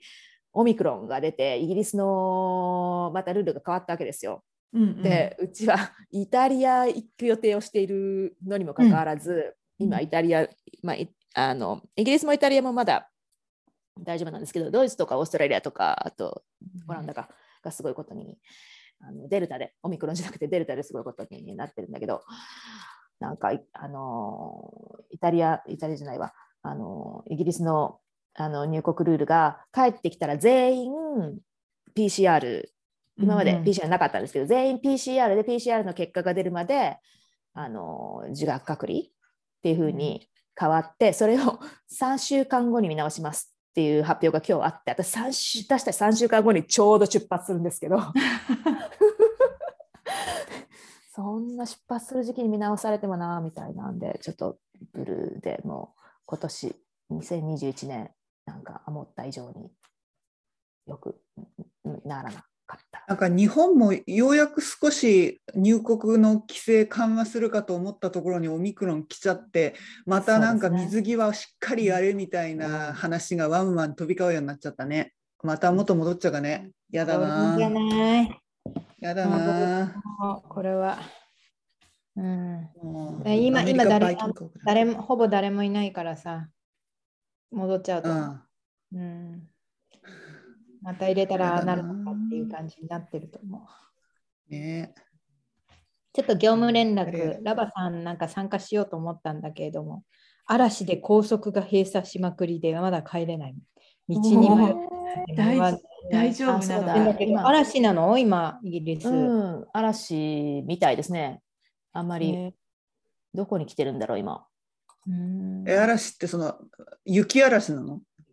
雨。雨嵐なの？うん嵐って台風じゃないのに嵐って嵐？ストーム。ストームは嵐ですよね、ストーム。ストームはね、たまに来るんですよ。フラッドもたまにします。それぐらいですね、イギリスの自然災害は。ああ、そうなんだ。台風じゃないのね。台風じゃない、嵐。あの回回らない、ここの目が来ない。回ら回らない。低気圧って感じですか。そう目は目は目は来ない。どーってくる感じ。うんうんうんうん。なるほど。うん、ですかね。2020年、2年はもっといいといいですね。もうなんか疲れてきて。まあ、うちも COVID 出たんで、COVID 出て、あと2人アンバクスネイティドがいて、もう、うん、人数が多いから、ちょっとリスク管理が大変。ちっちゃいからね。ねだよね。一人ね、アウトだったらアウトなんで。日本は、ま、もう12歳以下ワクチン受けられるようになったんだっけ？まだ？子供じゃないかな。うちいないからちょっとわわかんない。把握してない。知ってるミカちゃん。わかんない。でもなんか、ね、まあいいです、いいです。調べます、うん、なんかね、あのね、えっ、ー、と、占い師の人が2024年まで続くって言ってた。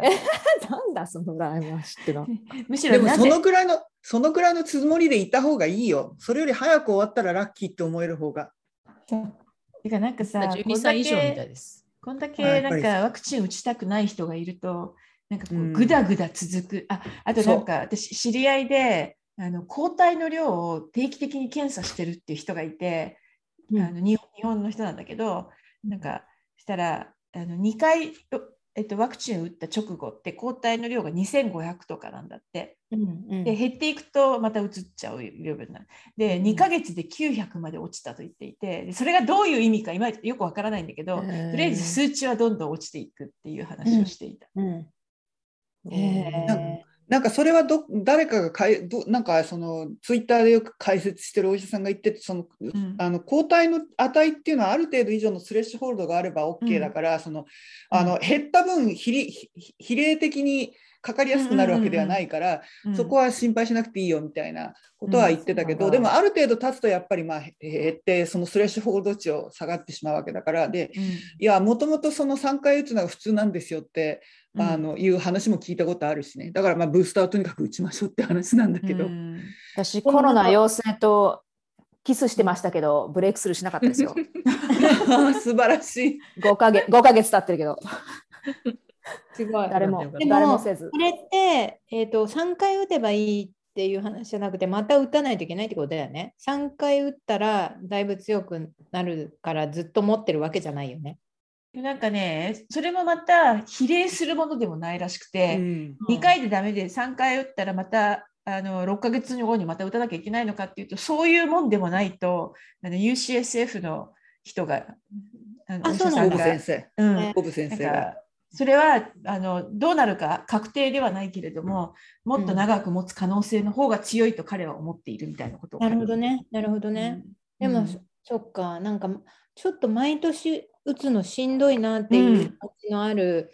痛さだよね。痛さってそのことが辛いよね。なんか3回目辛かった。もうあそう。うん、そうなんだ。1回目、なんか私、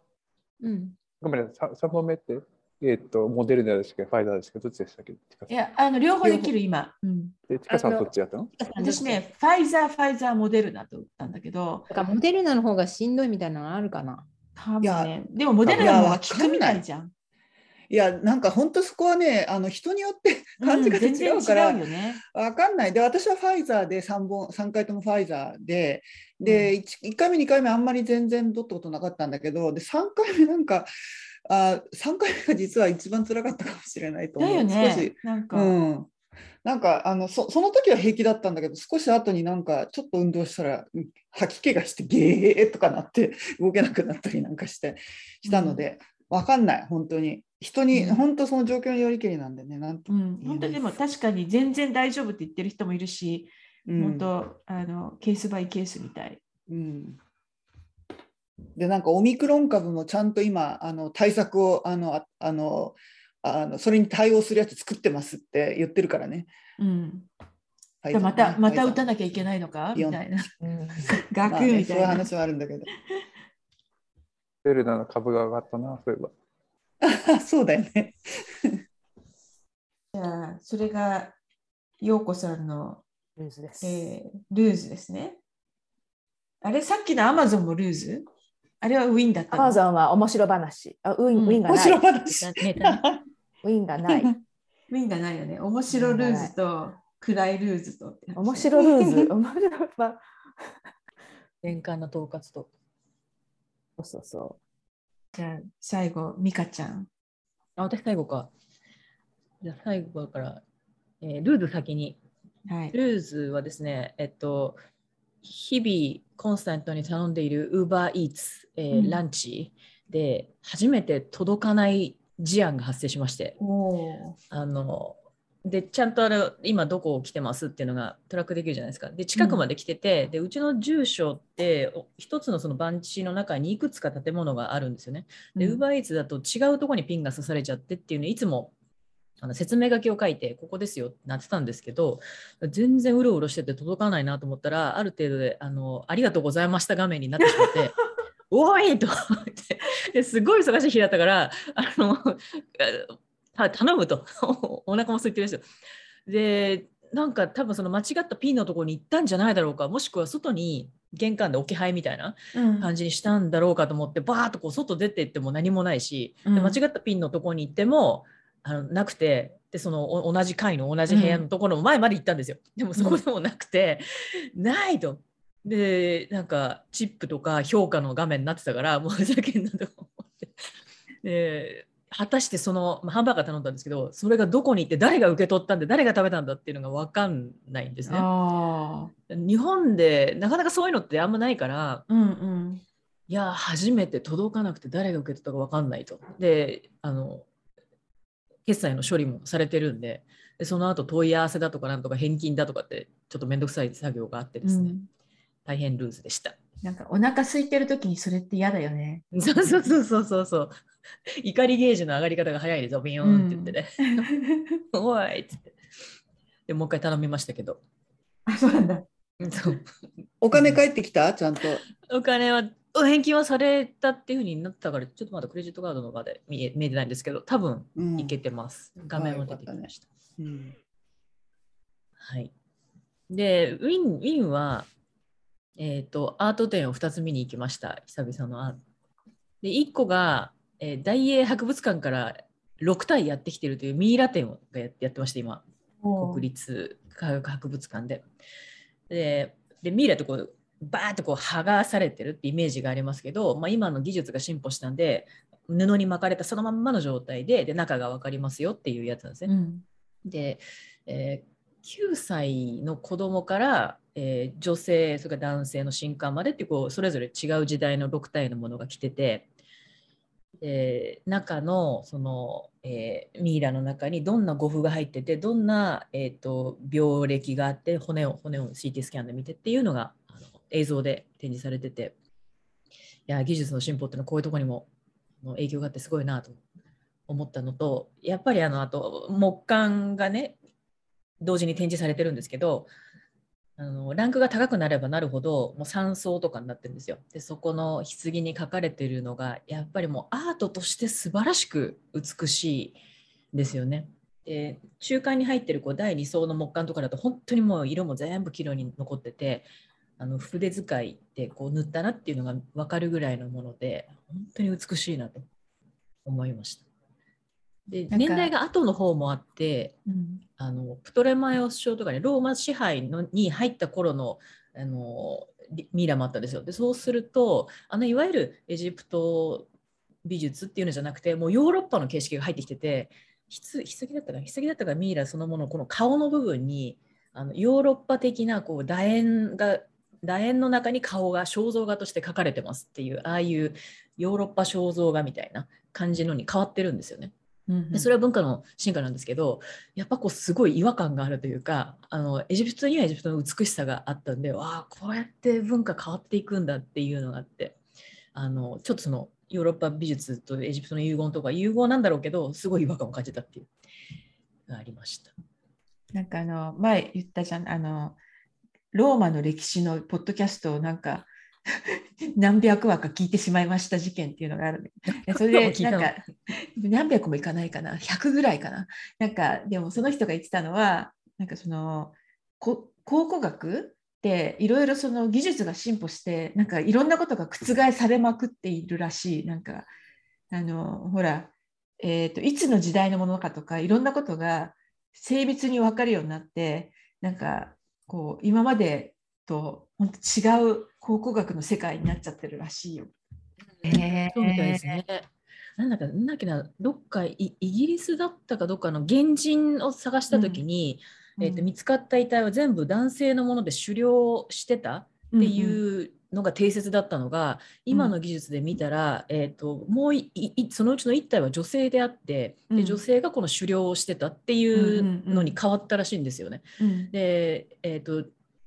女性は育児をして、えー、ホラーのところにいてで男性が外に行って狩猟でっていうのが定説だったのがもう全然覆ってて、うん、なんかレディー・サピエンスとか言われてるらしいんですけど、うん、あの積極的に女性も狩猟に行ってみんなでこう取ってたっていうのが今のうん、あの新しい定説になっているいるそうで、うん、いやそれは素晴らしいなと思いました解析がね、えー、されてて歴女のみちさんあのあれだよいい国作ろうがダメになったように昔ね、昔我々が学んだことは全て覆されていくんだよ。そうそう。そうですよね。私もそうですよね。うん、そう、私もちょうどね、あのこれ有名な本なんだけど、Guns, Germs and Steel っていうのをあ、はいはいはい、あのオーディオブックで聞き終わったところで、なんかいろいろ覆されてる話をいっぱい聞いた。この話この本すごい面白かった。あれ？でもそれさ、30年ぐらい前の本じゃない？そうそう、古いやつよ。だよね。そうそう。うん、有名な本です。うん、でも全然知らなかったので、ね、なんか改めて読んサピエンス読み始めて、うん、なんか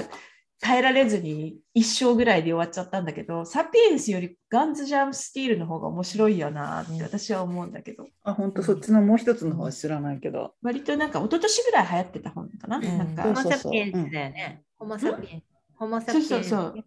あサピエンス全史だ。だあそうそうそういうやつそういうやつ日本語題が、うん、なるほど私はちょっと苦手で全部読み切れなかった。あそう。うん。一応両方読んだけど。どうだった？うん。あの、えっと、そうかも、サピエンス電子の方がちょっと読みにくかったか。うん。うん。そうその前に読んでたあの中世がドロドロだった話っていうのもすごい読みにくくてなかなか読み終わらなくて、うんうん、読んでオーディオブックだったんだけどものすごい苦労して一応終わって次に行ってこっちはもうサクサク最後まで行ってしまった。そうその本は面白く読めるよね、うん、そうそうそう、うん、っていうかまあ聞いてたんですけど 読めない。オーディオブックでしたがあれ？で美香ちゃんもう一個のアート展は何ですか？もう一個があってこれは、ね、今六本木でやってるサンリオ展というねあの日本が世界に誇る可愛いの伝統のサンリオのあの美術展がやってるんですよ。美術展っていうか展覧会やってて、もうこれね、日本にいるだったらもうぜひ見に行ってほしい。このサンリオ60周年記念してやってるんですけど、もう例えば女の子だったら誰しも一度通るこのサンリオのあの可愛いの世界っていうのを振り返って懐かしむっていうのでもうめちゃくちゃそれで上がるしあとはあの愛されるプロダクトとしてのデザインとしての学びがすごいあって、うん、そのキティちゃんのこのこうあるんですよ。こう目目と目の間がなんとかでみたいなそのデザイン的なあのそれも飾ってあるし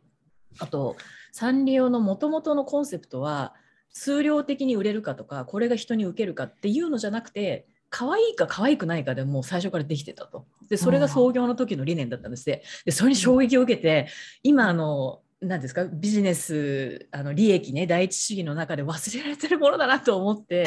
でその時もあの子供向けだからあの産業だからひらがなで書いたんですよ。で可愛いか可愛くないかでなんですと。例えば丸と三角だったら丸の方が可愛い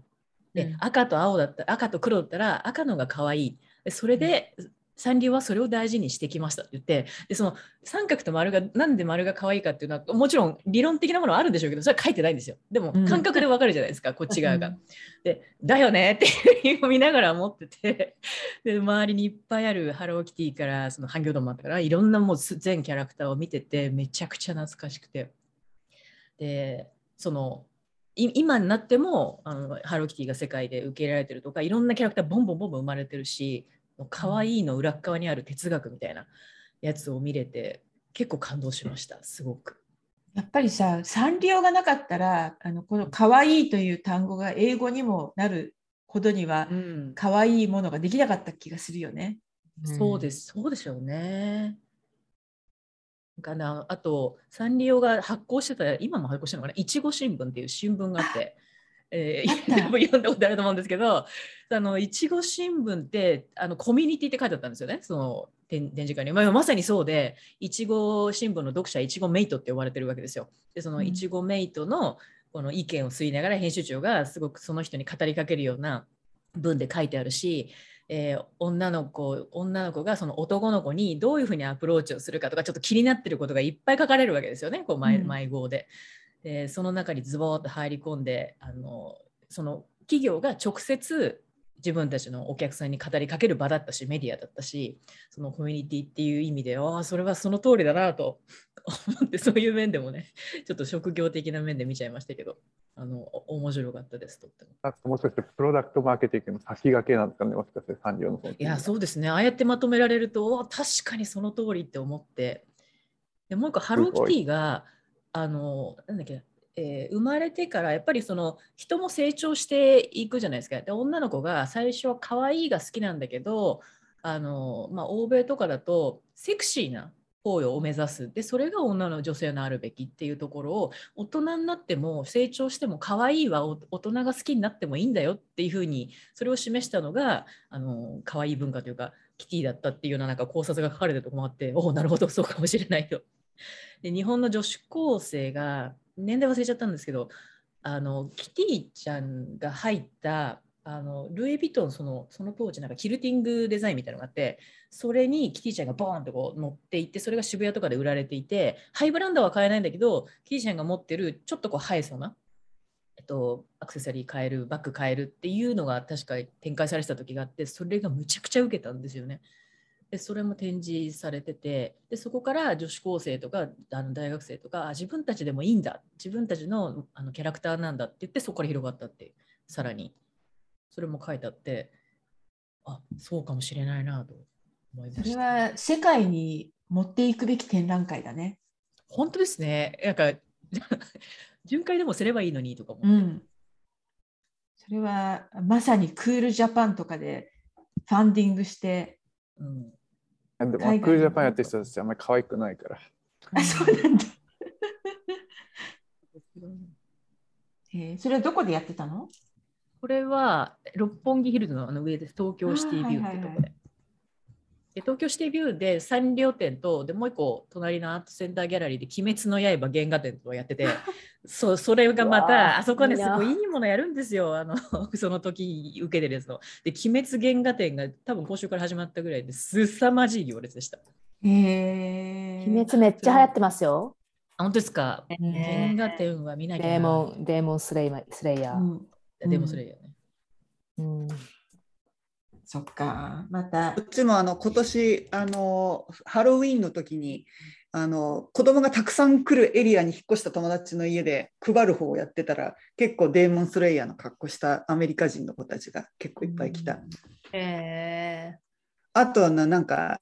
あのまあ、普通のやつが多いんだけどであの流行りものだとデーモンスレイヤーとあとあのイカゲームスクイッドゲームのうん、あの、うん、ヨレヨレのジョージジャージみたいの着てる人とかが結構流行りもん的には結構多かったかな、うん、割と簡単にどっかにありそう。お手軽だなとかって思って、なんかあんまりあのコスチュームに気合を入れないのがベイエリア風かなっていう気もしないでもない。あんまりいないよね。気合が入ったこういや、いたいた。そ,、うん、そこはもうすごかったよ。そっかそっか、うん、あのうちの町中の人が来るあの、うんうん、あのトリックアトリートストリートでもあの車全部止めちゃってそこにみんな集まるみたいなところだったから、うんうん、すごい気合入った人たちいた。そっか。渋谷みたいなことですかね。うん、まあでもあの子供基本的には子供なんで、あの大人渋谷っぽい大人っぽい感じではないんだけど、すごかったよ。なかなか楽しかったですけど。えー、また言ったあのひーちゃんのやつこう、こういうやつなんですけど。あら、覚えて覚えてないですか？なんかこういうのあったんだけど。ていうか私ね、私の子供の頃はキティちゃんは赤だったのよ。うん、ああ。で、どっかの段階でピンクになったのよ。えー、あそうそうそう赤とデニムじゃなかったでしたっけ、うんね、これこれこれ。そうだよね。そうだよね。うんどっか今ピンクだよね。よく覚えてますね。赤とデニムって可愛いね。これなんか。あ、そんな。ちなみにこう見ずにあたビジビジュアルが出てくるんですね。頭の中に。ね私もなんか平野さんすごいですね。えいやちなみにこれってこれって何年ぐらいには始まったもの？ハローキティ？キティ、うん、ハローキティ。昔じゃないですか。すごい昔じゃないですか。でしょ？私が幼児の頃はなかったような気がするんですよ。うん、そうかも。なんかね、あの、あ、ファーストアピアランス1975、1975年。でしょ、うん、私はもうすでに中学生とかぐらいだったんですよ、そのキティちゃんって出てきた頃に。だからあんまり私は幼少期の記憶としてはキティちゃんないわけ。ああ。年代的に。あの微妙に私はずもう外れてるのね。私、なんか私ね、キキララだった。はい。はい、ありました。何、何、キキララって？キキララって。キキララ知らない？キララ。キララ。ああ、知ってる、知ってる、キキララ知ってる。懐かしい。いや、この展覧会は世界に出すべきだね、とっても。ぜひ見ていただきたい。ですね。結構受けると思うんだけどな。なんかね、うちの、うちの旦那が、私が、うちのこの、あの、あの末っ子娘のこと可愛い可愛いっていうの嫌がるんですよ。でなんか彼女の価値は見かけじゃないとか言うわけですよ。うんうん、でもね可愛いは見かけを表現してるんじゃないんだって言っても分かってくれないの。うん、ああ男の子には言わなかったじゃないかとかってなったりする？うんああんまり可愛くないですかねうちの上2人は。なんていうの？可愛くない？可愛くないっていうかなんていうの？ママみたいなのはない。ああ。うんうんうん。あのえ男の子だって可愛い使うもんね。うん、男男の子も可愛いんですけど、ママみたいなのは一切ないので、そういう可愛さはそんなにない。うん、けど、もうまあうちまあ末っ子なんでもうまあまあまあまあっていう感じなんでいつも可愛いね可愛いねって言うとうちの旦那が嫌がる君の価値はなんかひたすら悟ってスマートさとかなんとかとかなんとかであって見かけじゃないとか言ってそんなそんなそんなこと言ってるんじゃないんだけど私みたいな可愛い可愛いがね分かってもらえうん可愛いがね分かってもらえないああそっか、うん、というわけで美香さんの、うん、あごめんどうぞあいやいやあの今のはあのキティちゃんのピンクじゃないけどあの、子供のねアメリカに来て子供のおもちゃがあまりにもカラーコードされてるのに逆に私腹立てたことがあったんだよね。あの男の子のは別に普通なんだけどあのでうちは男しかいないんだけどお友達のバースデーパーティーに何かおもちゃ買ってこうと思った時に女の子用のおもちゃっていうエリアが完全にピンクなわけ。で、えー、あのもうねピンクかあとは紫が入ってるぐらいでものすごいカラーコードが激しいわけ。でこれは日本ではもう少しバラエティーがあったと思うのに、アメリカってなんでこうなのっていうのに腹を立てたことがあったのね。なんかね日本はねあの水色とかさちょっと淡い緑色とか結構あるじゃん、そういういろんなバラエティーが。でももう全部ピンクなの。服服そうですよ服。日本はね、ね、黄色とかあるの水色とか。うん、オレンジとかね。水色、うん、そうそうそう。う。ん、そう。でもこっちなんかピンクとか。うん、圧倒的にピンクで。自転自転車とかが全部女の子用ピンクみたいなさ、うん、あとあとなんかなんだこれは。そうそうパープルか、うん、もうなんだこれはってすごいなんかちょっと腹を立てましたね。あの時。今はちょっと分かんないけど当時はそうでした。子供がちっちゃかった頃。日本生でもやってたんですけどシナモンロールっていうあの、うん、でっかい、うん、あれはメインの色に水色ブルーを持ってきたんですってで当時はやっぱり赤とか、それが流行る色だって言われてたんですけどそれをこう覆して青でも全然売れるっていうので押し出したキャラだったみたいで、うん、あのブルーとかが男の子の色だと思ったことあんまないんですよね。それが素晴らしいな。あほら、キキラムラもピンクと水色だよね。うん、そうそうそうそうそう。可愛いのウィキペディアは日本語で愛おしさや趣深さらしいですよ。愛おしさ。うん、そうだよね。そうだよね。うんそう。旦那さんに教えてそれそれ役でも可愛いより愛おしいのがもっと難しい言葉なんですか これこれ聞きられね、うん、ピンクとピンクと青ピンクと青なんだ。ピンクと青。そう、この水色っていうのが結構女の子の、女の子のボキャブラリーにもあるじゃない？こう、日本だとね、こう黄色とかね。黄色とかね。パステル、パステルですね。パステルっぽい。うん。なんか初期の、あの、サンリオキャラクターってこう外国風のものが多かったらしいんですけど、でもそれでも青いの着てるとか、いっぱいカラフルなんですよね。このパッキージミーってすごいケロケロケロッピなんて水緑じゃん。ケロケロ緑ですよね。でもあれは女の子のおもちゃじゃないんじゃないの？えー、ケロケロケロッピはもう全然女の子。もうあケロケロケロッピいた。そっか。うん、そっか、ケロケロケロッピもサンリオなんだ。え、その後ろのやつが見たら見えないのか？なんかすごい。おむすび隊とか。そうそうそう。そっちが見たい。キャラクター。梅や雑貨店ってなんかちょっと、ね、なんかうまうまくうまくいかなかったのもいっぱいあるってことだよね。そうだね。全然知らないのばっかりじゃん。うん。めちゃくちゃありますよ、ここは。とりあえずたくさん出して当たるの。あ、これこれこれ。梅や雑貨店。知らない。これも知らない。ケロケロケロピしか知らない。私、梅や雑貨店多分知ってる。猿のモン吉知ってる。うん。まあ、こうもう本当にいろいろ出してね、うん、残ってるのが明るい農村知ってる。明るい農村カルビーで使われてたかな。ああ。カルビ ーで使われてたでしょ。違う？そうでしたっけ？カルビーのおじさんとカルビーのおじさん。カルビーのポテトチップスってやつだよね。なんか同じだよね。だってカルビーのおじさんはカルビーが作ったんじゃないね、やっぱり。そっか。もう。官僚から借りたわけじゃないんだ。カルビーのおじさん。なんか時代によって違うみたいですよ。これは。あ微妙に違うカルビーのおじさん。アメリカンっぽいね、確かに、ね、そうそうそうそうそう。あとあの水森アドさんの感じとか、こういう時代とかもありつつ、こうキャラクター性が強いものとか。あともう一個90年代とかに入ると風景みたいな感じ？あのイルカだけとかキャラクターの名前ついてなくてイルカとか牛とかそういうのもあの流行った時期もあったと思います。ポムポムプリン、ポムポムプリンもそうだよね。それ、全然わからねえ。知らねえ。違うかな。奥深いですよ、サンリオのキャラクターはいっぱいあるから。すごい。見たような見たことないよということでした。あちなみにですね、アメリカのあの、おトイショップの感じはですね、こんな感じ。ピンクな。おー、バービー。こういうなんかね、カラーコードなんだよね。